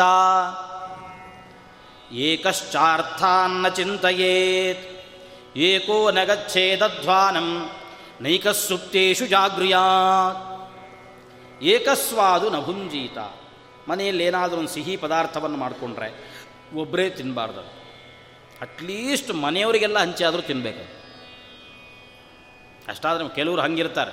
ಏನಂದರೆ ಸಿಹಿ, ಭಕ್ಷ್ಯ, ಪದಾರ್ಥ ಎಲ್ಲ ಮಾಡ್ಕೊಂಡ್ಬಿಟ್ಟಿರ್ತಾರೆ. ಅದು ಅಡುಗೆ ಮನೆಯಲ್ಲಿ ತಯಾರಾದ ಪದಾರ್ಥ ಅಡಿಗೆ ಮನೆಯಿಂದ ಹೊರಗೆ ಬರೋದು ಹಾಗೆ ಖಾಲಿ ಆಗಿಬಿಟ್ಟಿರುತ್ತೆ. ಅವರೇ ಒಳಗೆ ಅಡುಗೆ ಮಾಡ್ತಾ ಮಾಡ್ತಾ ಹಾಗೆ ಖಾಲಿ ಮಾಡಿಬಿಟ್ಟಿರ್ತಾರೆ. ಹಂಗೂ ಆಗಬಾರ್ದು. ವಸ್ತುತಃ ನಮ್ಮ ಮನೆಯಲ್ಲಿ ಏನಾದರೂ ಭಕ್ಷ್ಯ ಭೋಜ್ಯ ಮಾಡಿದರೆ ಎಲ್ರಿಗೂ ಹಂಚಿ. ಎಲ್ರಿಗೂ ಅಂದರೆ ಮನೆಯವರಿಗೆ ಮಾತ್ರ ಅಲ್ಲ, ಸುತ್ತಮುತ್ತಲವರಿಗೆ ಎಲ್ರಿಗೂ ಹಂಚಿ ತಿನ್ನಬೇಕು ಸರಿ ಒಬ್ಬರೇ ತಿಂದರು, ಏನದರಿಂದ? ಅದಕ್ಕೆ ಹೇಳಿದ್ರು, ಏಕಾಕಿ ಮಿಷ್ಟಮಷ್ಣಾತಿ ಸಭವೇದ್ ಗಲಗಂಡವ ಯಾವನು ಒಬ್ಬನೇ ಸಿಹಿ ಭಕ್ಷ್ಯ ಭೋಜ್ಯಗಳನ್ನು ಒಬ್ಬನೇ ತಿಂತಾನೋ, ಅವನು ಮುಂದಿನ ಜನ್ಮದಲ್ಲಿ ಹುಟ್ಟುವಾಗ ಕತ್ತಿನ ಹತ್ತಿರ ದೊಡ್ಡ ಮಾಂಸದ ಮುದ್ದೆ ಇಟ್ಟುಕೊಂಡು ಅವನಾಗಿ ಹುಟ್ಟಿ ಬರ್ತಾನೆ. ಆದ್ದರಿಂದ ಯಾವತ್ತಿಗೂ ಕೂಡ ಒಬ್ಬರೊಬ್ಬರೇ ತಿನ್ನಬಾರ್ದು ನಾಲ್ಕು ಜನಕ್ಕೆ ಕೊಟ್ಟು ತಿನ್ಬೇಕಂದ್ರೆ ಏನೇ ಕೊಡ, ಏನೇ ಇರ್ಬೋದು ನಾಲ್ಕು ಜನಕ್ಕೆ ಹಂಚಿ ತಿನ್ನಬೇಕು ಹಾಗೆ ಏಕಶ್ಚಾರ್ಥಾನ್ನ ಚಿಂತೆಯೇ. ಯಾವುದೇ ಒಂದು ಒಳ್ಳೆಯ ವಿಷಯ ಮದುವೆ ಬಗ್ಗೆನೋ ಅಥವಾ ಒಂದು ಯಾವುದೋ ಒಂದು ವಸ್ತುವನ್ನು ಖರೀದಿ ಮಾಡ್ತಾ ಇದ್ದೇವೆ ಆಸ್ತಿಯನ್ನು ಖರೀದಿ ಮಾಡ್ತಾ ಇದ್ದೇವೆ, ಒಂದು ಮನೆ ಖರೀದಿ ಮಾಡ್ತಾ ಇದ್ದೇವೆ. ಇಂತಹ ದೊಡ್ಡ ವಿಷಯದ ಬಗ್ಗೆ ತೀರ್ಮಾನ ಕೈಗೊಳ್ಳುವಾಗ ಒಬ್ಬನೇ ಕೈಗೊಳ್ಳಬಾರದು.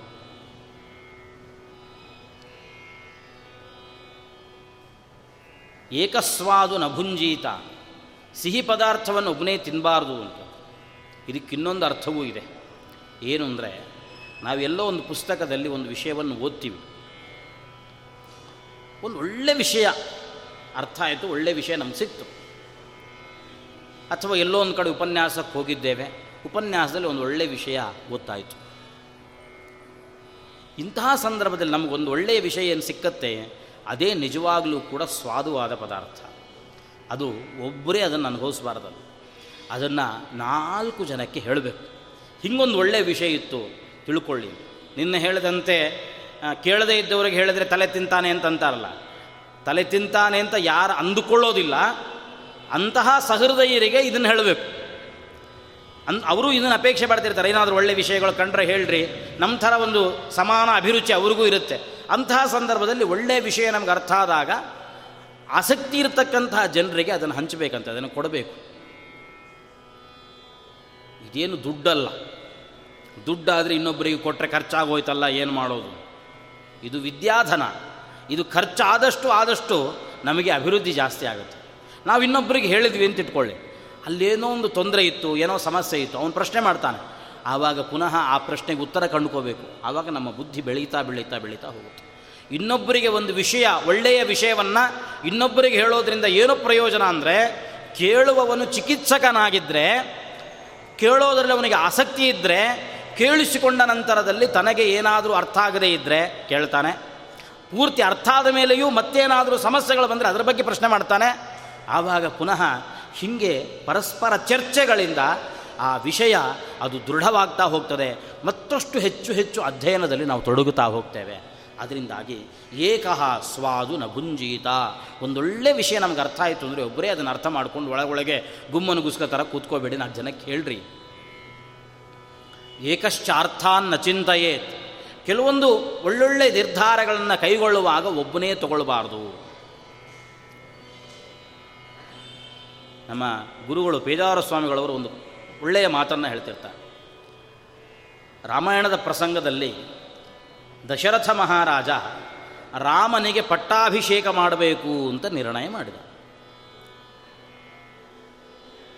ಅದು ತನ್ನ ಹೆಂಡಂದ್ರಿಗೆ ಹೇಳಿರಲಿಲ್ಲ. ತಾನೇ ನಿರ್ಣಯ ತಗೊಂಡ. ಚಕ್ರವರ್ತಿ ತಾನು ನಿರ್ಣಯ ತಗೊಳ್ಬೇಕಾದ್ದು ತಗೊಂಡ.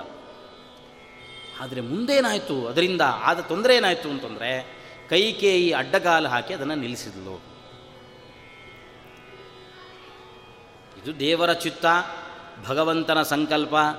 ಭಗವಂತ ಭೂಭಾರ ಹರಣ ಮಾಡಬೇಕಿತ್ತು. ಅದಕ್ಕೋಸ್ಕರ ಅವನು ಕಾಡಿಗೆ ಹೋದ. ಅದೆಲ್ಲ ಒಂದು ಒಂದು ಅಂಶ ಬಿಟ್ಟುಬೋಣ ಸಾಧಾರಣವಾಗಿ ಲೌಕಿಕವಾಗಿ ರಾಮಾಯಣವನ್ನು ಯೋಚನೆ ಮಾಡ್ತಾ ಹೋದರೆ, ಈ ಒಂದು ಅಪಾಯ, ಏನು ರಾಮನಿಗೆ ರಾಜ್ಯ ಪಟ್ಟಾಭಿಷೇಕ ಮಾಡಬೇಕು ಅಂತ ತಾನೇನು ಅಂದುಕೊಂಡಿದ್ದ, ಅದನ್ನು ಎಲ್ಲರೆದುರುಗಡೆ ಅನೌನ್ಸ್ ಬೇರೆ ಮಾಡಿಬಿಟ್ಟ, ಮಾಡಿದ ಮೇಲೆ ಅದು ಆಗಲಿಲ್ಲ, ನಡೀಲಿಲ್ಲ ಅಂದರೆ ಅಂತಹ ಅಯೋಧ್ಯೆ ಅಂತಹ ದೊಡ್ಡ ಇದಕ್ಕೆ ಚಕ್ರವರ್ತಿ ಆದವನಿಗೆ ಎಷ್ಟು ಅವಮಾನ. ಈ ಅವಮಾನವನ್ನು ಅವನು ಹೇಗೆ ತಪ್ಪಿಸ್ಕೊಳ್ಬೋದಿತ್ತು ಅಂತಂದರೆ, ತಾನೇನು ನಿರ್ಣಯ ಮಾಡಿದ್ನಲ್ಲ, ತೀರ್ಮಾನ ಕೈಗೊಂಡನಲ್ಲ, ರಾಮನಿಗೆ ಪಟ್ಟಾಭಿಷೇಕ ಮಾಡಬೇಕು ಅಂತೇನು ರಾಮನಿಗೆ ತೀರ್ಮಾನ ಕೈಗೊಂಡ ಅದನ್ನು ಎಲ್ಲರೆದುರುಗಡೆ ಹೇಳೋದಕ್ಕಿಂತ ಮುಂಚೆ ತನ್ನ ಕುಟುಂಬದವರ ಜೊತೆ ಕೂತ್ಕೊಂಡು ಒಂದು ಸಲ ಚರ್ಚೆ ಮಾಡಿದರೆ ಮುದೋಗ್ತಿತ್ತೋ ಏನೋ. ಮೂರು ಜನ ಹೆಂಡದ್ರನ್ನು ಕರೆಯೋದು. ಹೀಗೆ ಹಿರಿಯ ಮಗ ಇದ್ದಾನೆ ರಾಮ, ಅವನಿಗೆ ಪಟ್ಟ ಕಟ್ಟಬೇಕು ಅಂತ ಅಂದ್ಕೊಂಡಿದ್ದೀನಿ ನಿಮ್ಮ ಅಭಿಪ್ರಾಯ ಏನು? ಆವಾಗ ಯಾರಲ್ಲಿ ದ್ವೇಷವೋ, ಅಸೂಯೆಯೋ ಏನಿದ್ರೂ ಅಲ್ಲಿ ಹೊರಗೆ ಬಿದ್ದುಬಿಡ್ತಿತ್ತು. ಅಕಸ್ಮಾತ್ ಕೈಕೇಯಿನೇ ಆವಾಗ ಸುಮ್ಮನೆ ಇದ್ದು ಆಮೇಲೆ ಮತ್ತೆ ಮಾತಾಡಿದ್ರು ಕೇಳ್ಬೋದಿತ್ತು. ನೀನು ಆವತ್ತು ಸುಮ್ಮನೆ ಇದ್ದಿ, ಇವತ್ತು ಯಾಕೆ ಮಾತಾಡ್ತಾ ಇದ್ದಿ, ಮಾತಾಡಬೇಡ ಅಂತ ತಡೀಬೋದಿತ್ತು.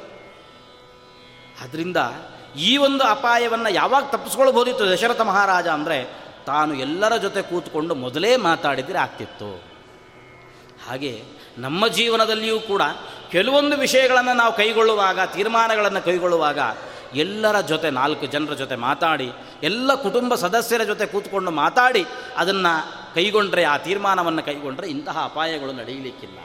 ಅದಕ್ಕೆ ಅವನು ಹೇಳ್ದ, ಏಕಶ್ಚಾರ್ಥಾನ್ನ ಚಿಂತೆಯೇ. ಏಕೋ ನಗಚ್ಛೇದಧ್ವಾನಂ ಯಾವುದಾದ್ರೂ ಒಂದು ತೀರ್ಥಕ್ಷೇತ್ರ ಸಂಚಾರ ಮಾಡುವಾಗ ಒಬ್ಬರೇ ಹೋಗಬೇಡಿ. ಒಬ್ಬರೇ ಹೋಗಬೇಡಿ. ಏಕೆಂದರೆ ತೀರ್ಥಕ್ಷೇತ್ರಕ್ಕೆ ಹೋಗೋದು ಯಾಕೆ?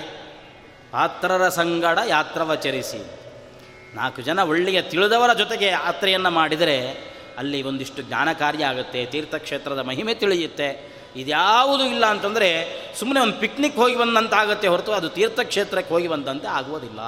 ಅದರಿಂದ ಏಕೋ ನಗಚ್ಛೇದ ಅಧ್ವಾನಂ ನೈಕಸ್ಸುಪ್ತೇಶು ಜಾಗ್ರಿಯಾತ್. ಒಬ್ಬನೇ ಎಲ್ಲರೂ ಮಲ್ಕೊಂಡಾಗ ನೀನು ಒಬ್ಬನೇ ಎದ್ದು ಕೂತ್ಕೋಬೇಡ ಅಂತ ಎಲ್ಲರೂ ಮಲ್ಕೊಂಡಾಗ ನಾವೊಬ್ಬರು ಎದ್ದು ಕೂತ್ಕೊಂಡು ಏನೋ ತಿರುಗಾಡ್ತಾ ಕೂತ್ಕೊಳ್ಳೋದು ಹಿಂಗೆ ಏನಾದರೂ ಆಯ್ತು ಇಟ್ಕೊಳ್ಳಿ. ನಮ್ಮ ದುರದೃಷ್ಟಕ್ಕೆ ಸರಿಯಾಗಿ ಏನೋ ಒಂದು ವಸ್ತು ಕಳೆದು ಹೋಗೋದು. ಆವಾಗ ಯಾರೊಬ್ಬರು ಅಂತಾರೆ, ಇಲ್ಲ, ನಾನು ಸಣ್ಣ ಸ್ವಲ್ಪ ಎಚ್ಚರ ಆಗಿತ್ತು, ಯಾಕೋ ಇವರು ತಿರುಗ್ತಾ ಇದ್ರು ಡೌಟ್ ಇದೆ ಅವ್ರ ಮೇಲೆ ಅಂತಂತಾರೆ ಇದು ಬೇಕಾ ನಮಗೆ? ಅದರಿಂದ ಎಲ್ಲರೂ ಮಲ್ಕೊಂಡಿದ್ದಾರೆ ಅಂತಂದ್ರೆ ನಿಂಗೆ ನಿದ್ರೆ ಬರೆದಿದ್ರು ಪರವಾಗಿಲ್ಲ ಸುಮ್ಮನೆ ತೆಪ್ಪಿಗೆ ಮಲ್ಕೊಂಡಿರು, ಏನೋ ದೊಡ್ಡ ದೊಡ್ಡಷ್ಟಿಗೆ ಮಾಡ್ಕೊಂಡು ಎದ್ದು ತಿರ್ಕೊಂಡು ಇಲ್ಲದೇ ಇರೋದೆಲ್ಲ ತಲೆ ಮೇಲೆ ಹಾಕ್ಕೋಬೇಡ ಹಿಂಗೆ ಹೀಗೆ ನೈಕ ಸುಪ್ತೇಶು ಜಾಗ್ರಿಯಾತ್.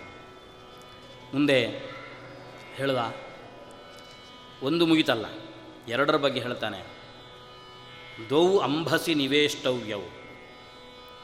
ಇಬ್ಬರನ್ನು ಕರ್ಕೊಂಡು ಹೋಗಿ ನೀರಿಗೆ ಬಿಸಾಡ್ರಿ ಅಂತ. ಅವರಿಂದ ಪ್ರಪಂಚಕ್ಕೇನೇನೇನೇನೂ ಉಪಯೋಗಿಲ್ಲ ಯಾರವರಿಬ್ಬರು ಅಂದರೆ, ಧನವಂತಂ ಅದಾತಾರಂ ದರಿದ್ರಂಚ ಅತಪಸ್ವಿನಂ. ತುಂಬ ಹಣ ಇದೆ, ಆದರೆ ಕೈ ಎತ್ತಿ ಯಾರಿಗೂ ದಾನ ಮಾಡೋದಿಲ್ಲ. ತುಂಬ ಕಷ್ಟ ಇದೆ, ಆದರೆ ಹೊರಗೆ ಹೋಗಿ ದುಡಿಯೋದಿಲ್ಲ. ಇಂಥ ಇಬ್ಬರಿಂದ ಯಾರಿಗೇನಾದರೂ ಪ್ರಯೋಜನ ಇದೆಯಾ ಹೇಳಿ ಅಂತ ಕೇಳಿ ಮನೇಲಿ ತುಂಬ ಕಷ್ಟ ಇದೆ.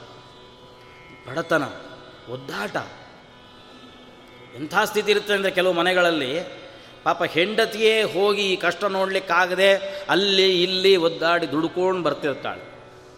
ಇವನು ಮಾತ್ರ ಬಂದ ಕೂಡಲೇ ಹೆಂಡತಿ ಕೇಳ್ತಾನೆ, ರಿಮೋಟ್ ಒತ್ತಲಿಕ್ಕೆ ಸೆಲ್ ಖಾಲಿಯಾಗಿದೆ ಇದ್ದರೆ ತಂದು ಕೊಡು ಅಂತ ಕೇಳ್ತಾನೆ. ಬರೀ ಅದೇ ಕೆಲಸ ಟಿ ವಿ ನೋಡ್ತಾ ಕೂತ್ಕೊಂಡ್ಬಿಟ್ಟಿರ್ತಾರೆ ಇಂಥ ಜನ ಬೇಕಾದ ಜನ ಸಿಗ್ತಾರೆ. ಕಾಲ ಮೇಲೆ ಕಾಲ ಹಾಕೊಂಡು ಕೂತ್ಕೊಳ್ಳೋದು. ಬೆಳಗ್ಗಿಂದ ರಾತ್ರಿ ತನಕ ಟಿ ವಿ ನೋಡ್ತಾ ಕೂತ್ಕೊಳ್ಳೋದು.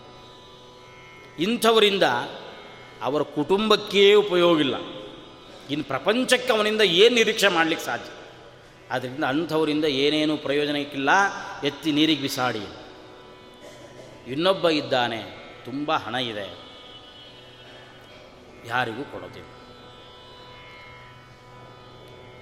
ಹಿಂದೊಮ್ಮೆ ದೇವತೆಗಳು, ದೈತ್ಯರು, ಮಾನವರು, ಮೂರು ಜನ ತಪಸ್ಸು ಮಾಡಿದ್ರಂತೆ. ತಪಸ್ಸು ಮಾಡಿದಾಗ ಬ್ರಹ್ಮದೇವರು ಪ್ರತ್ಯಕ್ಷರಾಗಿ ಮೂರು ಜನರಿಗೂ ಅವರೇ ಒಂದು ವರ ಕೊಟ್ರಂತೆ. ಏನು ವರ ಅಂದರೆ ಒಂದೇ ಒಂದು ಅಕ್ಷರದ ವರ, ದ ಅಂತ ಒಂದು ವರ. ಇದು ಇಂಗ್ಲೀಷಿನ ಟಿ ಹೆಚ್ ಇ ದ ಅಲ್ಲ, ನಮ್ಮ ಸಂಸ್ಕೃತದ ದ. ದ ಅಂದರೆ ಇಲ್ಲಿ ದೇವತೆಗಳಿಗೆ ಹೇಳಿದ ದಮ, ದ ಅಂದರೆ ದಮ. ದಮ ಅಂದರೆ ಇಂದ್ರಿಯ ನಿಗ್ರಹವನ್ನು ಸಂಪಾದನೆ ಮಾಡ್ಕೊಂಡು ತುಂಬ ಸಂಪತ್ತಿದ್ಬಿಟ್ರೆ ಆವಾಗ ಕೇಳೋದಿಲ್ಲ ಮನಸ್ಸು. ಆದ್ದರಿಂದ ಇಂದ್ರಿಯ ನಿಗ್ರಹವನ್ನು ಸಂಪಾದನೆ ಮಾಡಿಕೊಳ್ಳಿ. ದೈತ್ಯರಿಗೆ ಹೇಳ್ದ, ದ. ಶಕ್ತಿ ಜಾಸ್ತಿ ದೈತ್ಯರಲ್ಲಿ, ದೈತ್ಯ ಶಕ್ತಿ ಅಂತೀವಿ. ದೈತ್ಯ ಶಕ್ತಿ ಜಾಸ್ತಿ. ಅದಕ್ಕೆ ದಯೆಯನ್ನು ಸಂಪಾದನೆ ಮಾಡಿಕೊಳ್ಳಿ. ಪ್ರಾಣಿಗಳಲ್ಲಿ ಕರುಣೆ ತೋರೋದನ್ನು ಕಲೀರಿ ಮನುಷ್ಯರಿಗೆ ದ, ಅದೇ ಹೇಳಿದ್ದು ದಾನ. ಬೇರೆ ಏನು ಮಾಡಲಿಕ್ಕೆ ಸಾಧ್ಯ ಇಲ್ಲ. ಯಾವ ಏನು ಯಜ್ಞ, ಯಾಗ, ಏನು ಅಶ್ವಮೇಧ ಯಾಗ ಮಾಡ್ತೀಯ ಪುತ್ರಕಾಮೇಷ್ಟಿ ಯಾಗ ಮಾಡ್ತೀಯ ರಾಜಸು ಯಾಗ ಮಾಡ್ತೀಯ, ಏನು ಮಾಡಿ ಸಂಪಾ, ಪುಣ್ಯ ಸಂಪಾದನೆ ಮಾಡ್ಕೋತಿ, ಆ ಕಾಲ ಅಲ್ಲ ಇದು, ದಾನ ಮಾಡು, ಪುಣ್ಯ ಸಂಪಾದನೆ ಮಾಡ್ಕೋ. ಧನಂ ಹಿ ಧರ್ಮೈಕ ಫಲಂ. ಹಣ ಸಂಪಾದನೆ ಮಾಡಿದ್ದಕ್ಕೇನು ಪ್ರಯೋಜನ ಅಂತ ಕೇಳಿದ್ರೆ, ಅದು ಧರ್ಮ ಕಾರ್ಯಕ್ಕೆ ಉಪಯೋಗ ಮಾಡಿದರೆ ಆ ಮಾಡಿರತಕ್ಕಂಥ ಹಣಕ್ಕೆ ಒಂದು ಅರ್ಥ. ದುಂಬಿ ಇದೆ. ಆ ದುಂಬಿ ಜೇನನ್ನು ಸಂಗ್ರಹ ಮಾಡಿಟ್ಟಿರುತ್ತೆ ಗೊತ್ತಾ? ಹೆಂಗೆ ಸಂಗ್ರಹ ಮಾಡಿರುತ್ತೆ ಎಷ್ಟು ಕಷ್ಟಪಡುತ್ತೆ? ಪ್ರತಿ ದಿವಸ ಬೆಳಗಾದ ಕೂಡಲೇ ಗೂಡಿಂದ ಹೊರಡುತ್ತೆ. ಅನೇಕ ಹೂಗಳ ಮೇಲೆ ಹೋಗಿ ಕೂತ್ಕೊಳ್ಳುತ್ತೆ. ಅಲ್ಲಿರುವಂತಹ ಜೇನನ್ನು ಕಿತ್ಕೊಳ್ಳುತ್ತೆ. ಮಾರನೇ ದಿವಸ ಮತ್ತೊಂದು ತೋಟಕ್ಕೆ ಹೋಗುತ್ತೆ. ಅಲ್ಲಿರುವ ಹೂಗಳ ಮೇಲೆ ಕೂತ್ಕೊಳ್ಳುತ್ತೆ. ತರುತ್ತೆ. ಆ ಗೂಡಲ್ಲಿರುತ್ತೆ ತರುತ್ತೆ. ಗೂಡಲ್ಲಿರುತ್ತೆ ತರುತ್ತೆ. ಗೂಡಲ್ಲಿರುತ್ತೆ ಅದ್ರ ಕೆಲಸ ಏನು ಅಂತಂದರೆ ಹೋಗೋದು, ತಿರುಗಾಡೋದು, ದುಡಿಯೋದು, ತರೋದು, ಇಡೋದು ಇಷ್ಟೇ ಕೆಲಸ. ಪಾಪ ಯಾವತ್ತೂ ಒಂದು ದಿವಸ. ಇವತ್ತು ಸಂಡೇ, ಹೋಗಬಾರ್ದು ನಾನು ಎಲ್ಲಿಗೂ ಅಂತ ಅಂದ್ಕೊಂಡು ಮನೆಯಲ್ಲೇ ಕೂತು ತನ್ನಷ್ಟಕ್ಕೆ ತಾನೇ ತಿಂದಿದ್ರು ನಾವು ಖುಷಿ ಪಡ್ತಿದ್ವಿ. ಜೀವನ ಪೂರ್ತಿ ಮಾಡಿದ ಸಾಧನೆ ಏನು ಅಂತಂದರೆ ತರೋದು, ಗೂಡಲ್ಲಿಡೋದು ಇಷ್ಟೇ ಕೆಲಸ. ಕೊನೆಗೇನಾಯಿತು?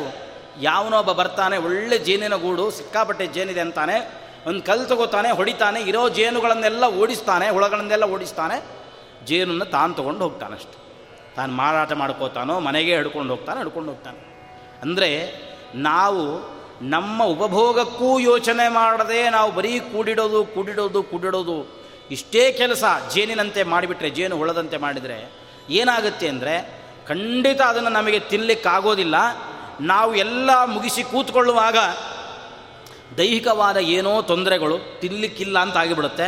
ತಿನ್ನಲಿಕ್ಕಿಲ್ಲ ಅಂತಾದಾಗ ಅದೇನು ಇನ್ನೊಬ್ಬರ ಪಾಲಾಗುತ್ತಷ್ಟೆ. ಅದರಿಂದಾಗಿ ಸಾಧ್ಯವಾದಷ್ಟು ಎಷ್ಟು ಇದೆಯೋ ಕೈಕಾಲುಗಳು ಗಟ್ಟಿಮುಟ್ಟಾಗಿದ್ದಾಗ ಮತ್ತೊಬ್ಬರಿಗೆ ದಾನ ಮಾಡಿಬಿಡುವಂತ ಹೇಳ್ತಾರೆ, ಈ ಲೋಕದಿಂದ ಮುಂದೆ ಒಂದು ದಿವಸ ಎಲ್ಲರೂ ಪರಲೋಕಕ್ಕೆ ಹೊರಡಲೇಬೇಕಲ್ವ? ಮನುಷ್ಯರು ನಾವು. ನಮಗೆ ಹೆಸರೇ ಮರ್ತ್ಯರು ಅಂತ. ಮರ್ತ್ಯ ಅನ್ನೋದಕ್ಕೆ ಅರ್ಥ ಅಂದರೆ ಮೃತಿಗೆ ಗುರಿಯಾಗ್ತಾನೆ. ಸರಳ ಭಾಷೆಯಲ್ಲಿ ಹೇಳಬೇಕಾದ್ರೆ ಸಾಯ್ತಾನೆ. ಒಬ್ಬ ಹಿಂದೆ, ಒಬ್ಬ ಮುಂದೆ ಅಂತಿಷ್ಟೇ ಬಿಟ್ಟರೆ ಏನೂ ಇಲ್ಲ, ಸಾಯೋದು ಗ್ಯಾರಂಟಿ. ಜಾತಸ್ಯ ಹಿ ಧ್ರುವೋ ಮೃತ್ಯು, ಧ್ರುವಂ ಜನ್ಮ ಮೃತಸ್ಯ ಚ. ಹಾಗಾದರೆ ಈ ಲೋಕದಿಂದ ಪರಲೋಕಕ್ಕೆ ತರಳಲೇಬೇಕು ಅದು ಸ್ವರ್ಗವೋ ನರಕವೋ ಬತ್ ಮುಂದಿನ ವಿಚಾರ ಮಾಡು ಭೂಲೋಕದಿಂದ ಪರಲೋಕಕ್ಕೆ ತರಳುವಾಗ ಕೈಯಲ್ಲಿ ಏನಾದರೂ ಒಂದು ಬುತ್ತಿ ಹುಡ್ಕೋಬೇಕಲ್ಲ. ಹಿಂದಿನ ಕಾಲದಲ್ಲೆಲ್ಲ ಬುತ್ತಿ ಬಗ್ಗೆ ಯೋಚನೆ ಮಾಡ್ತಾ ಇದ್ರು. ಈ ಊರಿಂದ ಆ ಊರಿಗೆ ಹೋಗ್ಬೇಕಾದ್ರೆ ಮಧ್ಯದಲ್ಲಿ ದಾರಿ, ಮಧ್ಯದಲ್ಲಿ ಏನಪ್ಪ ತಿನ್ನಲಿಕ್ಕೆ ಅಂತ. ಇವತ್ತೇನು ಎಲ್ಲ ಕಡೆಯಲ್ಲಿಯೂ ಕೂಡ ಹೋಟೆಲ್ಗಳು, ರೆಸ್ಟೋರೆಂಟ್ಗಳು, ಮೆಸ್ಗಳು ಏನೇನೋ ಇದೆ, ನಡೆದು ಹೋಗ್ತಾ ಇದೆ, ನಡೀತಾ ಇದೆ. ಹಿಂದಿನ ಕಾಲದಲ್ಲಿ ಏನು ಮಾಡ್ತಿದ್ರು? ಏನಾದರೂ ಬುತ್ತಿ ಬೇಕು ಅಂತ. ಅದರಂತೆ ಈ ಲೋಕವನ್ನು ಬಿಟ್ಟು ಪರಲೋಕಕ್ಕೆ ಹೊರಡುವಾಗ ಒಂದು ಬಾರಿ ಯೋಚನೆ ಮಾಡಬೇಕು, ನಾನೇನು ಬುತ್ತಿ ಕಟ್ಟುಕೊಂಡಿದ್ದೀನಿ? ಕಟ್ಟಿಟ್ಟದ್ದು ಇಲ್ಲಿದೆ, ಆದರೆ ಬುತ್ತಿ ಯಾವುದು ಅಂತ ಯೋಚನೆ ಮಾಡಿದರೆ ಅದಕ್ಕೆ ಹೇಳಿದ್ರು, ಗೃಹೀತ ದಾನ ಪಾಥೇಯ ಸುಖಂ ಯಾತಿ ಮಹಾಧ್ವನಿ. ನಾಳೆ ಈ ಲೋಕವನ್ನು ಬಿಟ್ಟು ಪರಲೋಕಕ್ಕೆ ಹೊರಡುವ ನೀನು ಕಟ್ಟಿಕೊಳ್ಳುವ ಬುದ್ಧಿ ಅಂದರೆ ನೀನು ಕೊಟ್ಟ ದಾನ, ಪರರಿಗೆ ಅದು ದಾನ ಅಂತಲೇ ಕೊಡು. ಬೇಡ, ದಾನದ ಬಗ್ಗೆ ನಿಂಗೆ ನಂಬಿಕೆ ಇಲ್ವಾ? ಒಬ್ಬನಿಗೆ ಉಪಕಾರ ಮಾಡ್ತಿದ್ದೀನಿ ಅಂತ ಕೊಡು. ಕಷ್ಟದಲ್ಲಿದ್ದಾನೆ, ಅವನಿಗೊಂದು ಅನುಕೂಲ ಆಗಲಿ ಅಂತ ಕೊಡು. ಗೌರವದಿಂದ, ಪ್ರೀತಿಯಿಂದ, ದಾನ ಅಂತ ಸಂಕಲ್ಪ ಮಾಡಿಕೊಟ್ರೆ ಇನ್ನೂ ವಿಶೇಷವಾದ ಪುಣ್ಯ. ಇಲ್ಲ, ಅದು ಮಾಡೋದು ಬೇಡ. ಕಷ್ಟದಲ್ಲಿದ್ದವರಿಗೆ ಕಷ್ಟ ಕಾಲಕ್ಕೆ ಒಂದೆರಡು ಕಾಸನ್ನು ಕೊಟ್ಟರೆ ಅವನು ಸುಖ ಪಡ್ತಾನೆ ಸಂತೋಷ ಪಡ್ತಾನೆ ಹರಿಸ್ತಾನೆ, ದೇವರು ಒಲಿತಾನೆ. ತಸ್ಯ ಪ್ರಾಣ್ಯುಪಕಾರೇಣ ಪ್ರೀತೋ ಭವತಿ ಕೇಶವ. ಅದರಿಂದಾಗಿ ಆ ದಾನ ಮಾಡಿ ಆ ಹಣ ಇದ್ದದ್ದಕ್ಕೊಂದು ಸಾರ್ಥಕತೆಯನ್ನು ಕಂಡುಕೊಳ್ಳದೆ ಅದನ್ನು ನಾಳೆ ದಿವಸ ಹೋಗುವಾಗ ಪರರ ಪಾಲು ಮಾಡಿ ಯಾರಿಗೂ ಇಲ್ಲದಂತೆ ಮಾಡಿ ಹೋಗ್ತಾನಲ್ಲ. ಅಂಥವನಿಂದ ಏನೂ ಪ್ರಯೋಜನಕ್ಕಿಲ್ಲ. ಆದ್ದರಿಂದ ಈ ಇಬ್ಬರನ್ನು ನೀರಿಗೆ ಬಿಸಾಡಿ. ಅಷ್ಟು ಹೇಳಿದ್ರು ನಮಗೇನು ಅಂಥದ್ದೇನು ಆಗಲ್ಲ. ಅಯ್ಯೋ, ಹಾಕಿದ್ರೆ ಹಾಕಲಿ ಬಿಡ್ರಿ, ನಮ್ಗೆ ಈಜು ಬರುತ್ತೆ ಎದು ಬರ್ತೀವಿ ಅಂತ. ಇಂಥವ್ರಿಗೆ ಇನ್ನೇನು ಮಾಡ್ಲಿಕ್ಕೆ ಸಾಧ್ಯ? ಅದಕ್ಕೆ ಬಹಳ ಬುದ್ಧಿವಂತ ವಿದುರ ಅವನು ಹೇಳ್ದ, ಹಾಕುವಾಗ ಸ್ವಲ್ಪ ಎಚ್ಚರದಲ್ಲಿರಿ. ಹಾಕುವಾಗ ಒಂಚೂರು ಎಚ್ಚರ ವಹಿಸಿ, ಏನು ಅಂದರೆ ಹಾಕುವಾಗ ಮೊದಲು, ಗಲೇ ಬದ್ವಾ ದೃಢಾಂ ಅವರ ಕತ್ತಿಗೆ ಒಂದು ದೊಡ್ಡ ಕಲ್ಲು ಕಟ್ಟಿ ಎತ್ತಿ ಹಾಕಿ, ಮರಿಬೇಡಿ ಯಾಕೆಂದರೆ ಮತ್ತೆ ಎದ್ದು ಬಂದಿರಬಾರ್ದು ಇಂಥವ್ರು. ಈಜು ಈಜು ಬರುತ್ತೆ ಅಂತೇಳಿ ಸುಖವಾಗಿ ಹೆಜ್ಜೆ ಈಜಾಡ್ಕೊಂಡು ಬರ್ತೀನಿ ಬೇಡ. ಇಂಥವರಿಂದ ಪ್ರಪಂಚಕ್ಕೆ ಏನೂ ಪ್ರಯೋಜನಕ್ಕಿಲ್ಲ, ಎತ್ತಿ ಬಿಸಾಡಿಬಿಡಿ ಅಂತ. ಅದರಿಂದ ಹೀಗೆ ಈ ಮೂರು ಜನರ ಬಗ್ಗೆ ಈ ರೀತಿಯಾಗಿರತಕ್ಕಂತಹ ಇಬ್ಬರು ಇವರಿಂದ ಯಾವುದೇ ಪ್ರಯೋಜನಕ್ಕಿಲ್ಲ ಅನ್ನುವಂಥದ್ದನ್ನು ಹೇಳಿ ಮತ್ತೆ ಮೂರರ ಬಗ್ಗೆ ಮಾತಾಡ್ತಾನೆ. ಮನುಷ್ಯ ಯಾವತ್ತಿಗೂ ಕೂಡ ಮೂರು ದೋಷಗಳನ್ನು ತಂದುಕೋಬಾರದು ಈ ಮೂರು ದೋಷ ನಮ್ಮ ಹತ್ರಕ್ಕೆ ಬೇಡ. ಯಾವುದದು? ಹರಣಂಚ ಪರಸ್ವಾನಾಂ. ಮತ್ತೊಬ್ಬರ ಸ್ವತ್ತಿಗೆ ಕೈ ಹಾಕೋರು. ನಮ್ದಲ್ಲ. ದೇವರು ನಮಗೆ ಈ ಜನ್ಮದಲ್ಲಿ ಇಷ್ಟು ಕೊಟ್ಟಿದ್ದಾನೆ. ಎಷ್ಟು ಕೊಟ್ಟಿದ್ದಾನೋ ಅಷ್ಟರಲ್ಲೇ ಜೀವನ ನಡೆಸೋಣ. ಅತಿಯಾದ ಆಸೆಗೆ ಹೋಗಿ ಅದನ್ನು ಈಡೇರಿಸಿಕೊಳ್ಳುವುದಕ್ಕೋಸ್ಕರ ಮತ್ತೊಬ್ಬರ ಜೈವಿಗೆ ಕೈ ಹಾಕೋದು, ಮತ್ತೊಬ್ಬರ ದುಡ್ಡಿಗೆ ಕೈ ಹಾಕುವಂತಹದ್ದು ಬೇಡ. ಹರಣಂಚ ಪರಸ್ವಾನ. ಮತ್ತೊಬ್ಬರ ದುಡ್ಡಿನ ಬಗ್ಗೆ ಯೋಚನೆ ಮಾಡೋದು. ಪರದಾರಾಭಿಮರ್ಶನಂ. ಪರಸ್ತ್ರೀಯರ ಬಗ್ಗೆ ಪರ ಆಸೆ ಪಡತಕ್ಕಂಥದ್ದು. ಖಂಡಿತ ಇಂತಹ ದೋಷವನ್ನು ಯಾವತ್ತಿಗೂ ಕೂಡ ಮಾಡಿಕೊಳ್ಬೇಕು. ಇನ್ನೊಂದು, ಸುಹೃದಶ್ಚ ಪರಿತ್ಯಾಗ. ಜೀವನದಲ್ಲಿ ಸ್ನೇಹಿತರು ಸಿಗೋದೇ ಬಹಳ ಅಪರೂಪಕ್ಕೆ. ಹೇಳಿದ್ನಲ್ಲ, ಒಳ್ಳೆಯ ಸ್ನೇಹಿತ ಸಿಗಬೇಕಲ್ಲ, ಬಹಳ ಕಷ್ಟ ಇದೆ ಅಂತಹ ಒಬ್ಬ ಒಳ್ಳೆಯ ಸ್ನೇಹಿತ ಸಿಕ್ಕಾಗ ಅವನನ್ನು ಕಷ್ಟ ಕಾಲಕ್ಕೆ ಬಂದಾಗ ಕೈ ಬಿಡೋದಿದೆಯಲ್ಲ. ಅವನನ್ನು ನೆಗ್ಲೆಕ್ಟ್ ಮಾಡೋದು, ನಿರ್ಲಕ್ಷ್ಯ ಮಾಡೋದು, ಅವನ ಬಗ್ಗೆ ಉದಾಸೀನತೆಯನ್ನು ವಹಿಸೋದು ಬೇಡ. ಅವನನ್ನು ಒಬ್ಬ ಸ್ನೇಹಿತ, ಸ್ನೇಹಿತನನ್ನು ರಕ್ಷಣೆ ಮಾಡಬೇಕಾಗಿರತಕ್ಕಂಥದ್ದು ನನ್ನ ಕರ್ತವ್ಯ. ಅಥವಾ ಸ್ನೇಹಿತ ಆದ್ದರಿಂದಾಗಿ ಅವನಿಗೆ ಯಾವತ್ತಿಗೂ ನಾನು ದ್ರೋಹ ಮಾಡಬಾರದು ಅನ್ನುವ ಒಂದು ದೃಢವಾಗಿರುವಂತಹ ನಿರ್ಧಾರ ಪರಸ್ತ್ರೀಯರ ಬಗ್ಗೆ ಯಾವತ್ತಿಗೂ ಕೂಡ ಕೆಟ್ಟ ಯೋಚನೆ ಬಾರದೆ ಇರತಕ್ಕಂಥದ್ದು ಇನ್ನೊಬ್ಬರ ಸ್ವತ್ತಿನ ಬಗ್ಗೆ ಯಾವತ್ತಿಗೂ ಕೂಡ ಇದು ನನ್ನದಾಗಿರಬೇಕು, ನನಗೆ ಬಂದರೆ ಚೆನ್ನಾಗಿತ್ತು, ಹಿಂಗೆ ಯೋಚನೆ ಮಾಡಬೇಡಿ. ಅಥವಾ ಕದಿಯುವ ಕೆಲಸ ಕೈ ಹಾಕಬೇಡಿ, ಇನ್ನೊಬ್ಬರ ಸ್ವತ್ತು ಕಡೆಗೆ ತಲೆ ಹಾಕಲಿಕ್ಕೆ ಹೋಗಬೇಡಿ. ಈ ಮೂರು ದೋಷವನ್ನು ನಿಮ್ಮ ಹತ್ತಿರಕ್ಕೆ ಬಿಟ್ಟುಕೊಳ್ಳದೇ ಇದ್ದರೆ ನೀ ಈ ಮೂರು ದೋಷಗಳನ್ನು ನಿಮ್ಮ ಹತ್ತಿರಕ್ಕೆ ಬಾರದೇ ಇರುವಂತೆ ನೀವು ನೋಡಿಕೊಂಡ್ರೆ ಖಂಡಿತವಾಗಿಯೂ ಕೂಡ ಜೀವನದಲ್ಲಿ ಉದ್ಧಾರ ಆಗ್ತೀರಿ. ಇವತ್ತು ಸ್ವಲ್ಪ ಕಷ್ಟ ಅಂತ ಅನಿಸುತ್ತಷ್ಟೇ. ಆದರೆ ಈ ಒಂದು ನಿಯಮಗಳನ್ನು ಮೇಂಟೈನ್ ಮಾಡಬೇಕು. ಮನುಷ್ಯ ಅಂದಮೇಲೆ ಕೆಲವು ಪಾಲಿಸಿಗಳನ್ನು ಇಟ್ಕೋಬೇಕಲ್ಲ. ಏನು ಪಾಲಿಸಿ ಅಂದರೆ ಈ ಥರದ ಕೆಲವು ನಿಯಮಗಳನ್ನು ನಮಗೆ ನಾವೇ ಹಾಕ್ಕೋಬೇಕು. ಯಾರೂ ಹೇಳಬೇಕಾಗಿಲ್ಲ. ನಮಗೆ ನಾವೇ ಈ ಮೂರು ನಿಯಮಗಳನ್ನು ನಮಗೆ ಹಾಕ್ಕೊಂಡ್ರೆ ಇವತ್ತು ಸ್ವಲ್ಪ ಕಷ್ಟ ಅಂತ ಅನಿಸಿದರೂ ಕೂಡ ಮುಂದೆ ಒಂದು ದಿವಸ ಹಿಂದೆ ತಿರುಗಿ ನೋಡಿದಾಗ ನಾವು ಉನ್ನತವಾಗಿರತಕ್ಕಂತಹ ಸ್ಥಾನದಲ್ಲಿರ್ತೇವೆ. ಜನ ನಮಗೆ ಕೊಡತಕ್ಕಂಥ ಬೆಲೆನೇ ಬೇರೆ ಆಗುತ್ತೆ.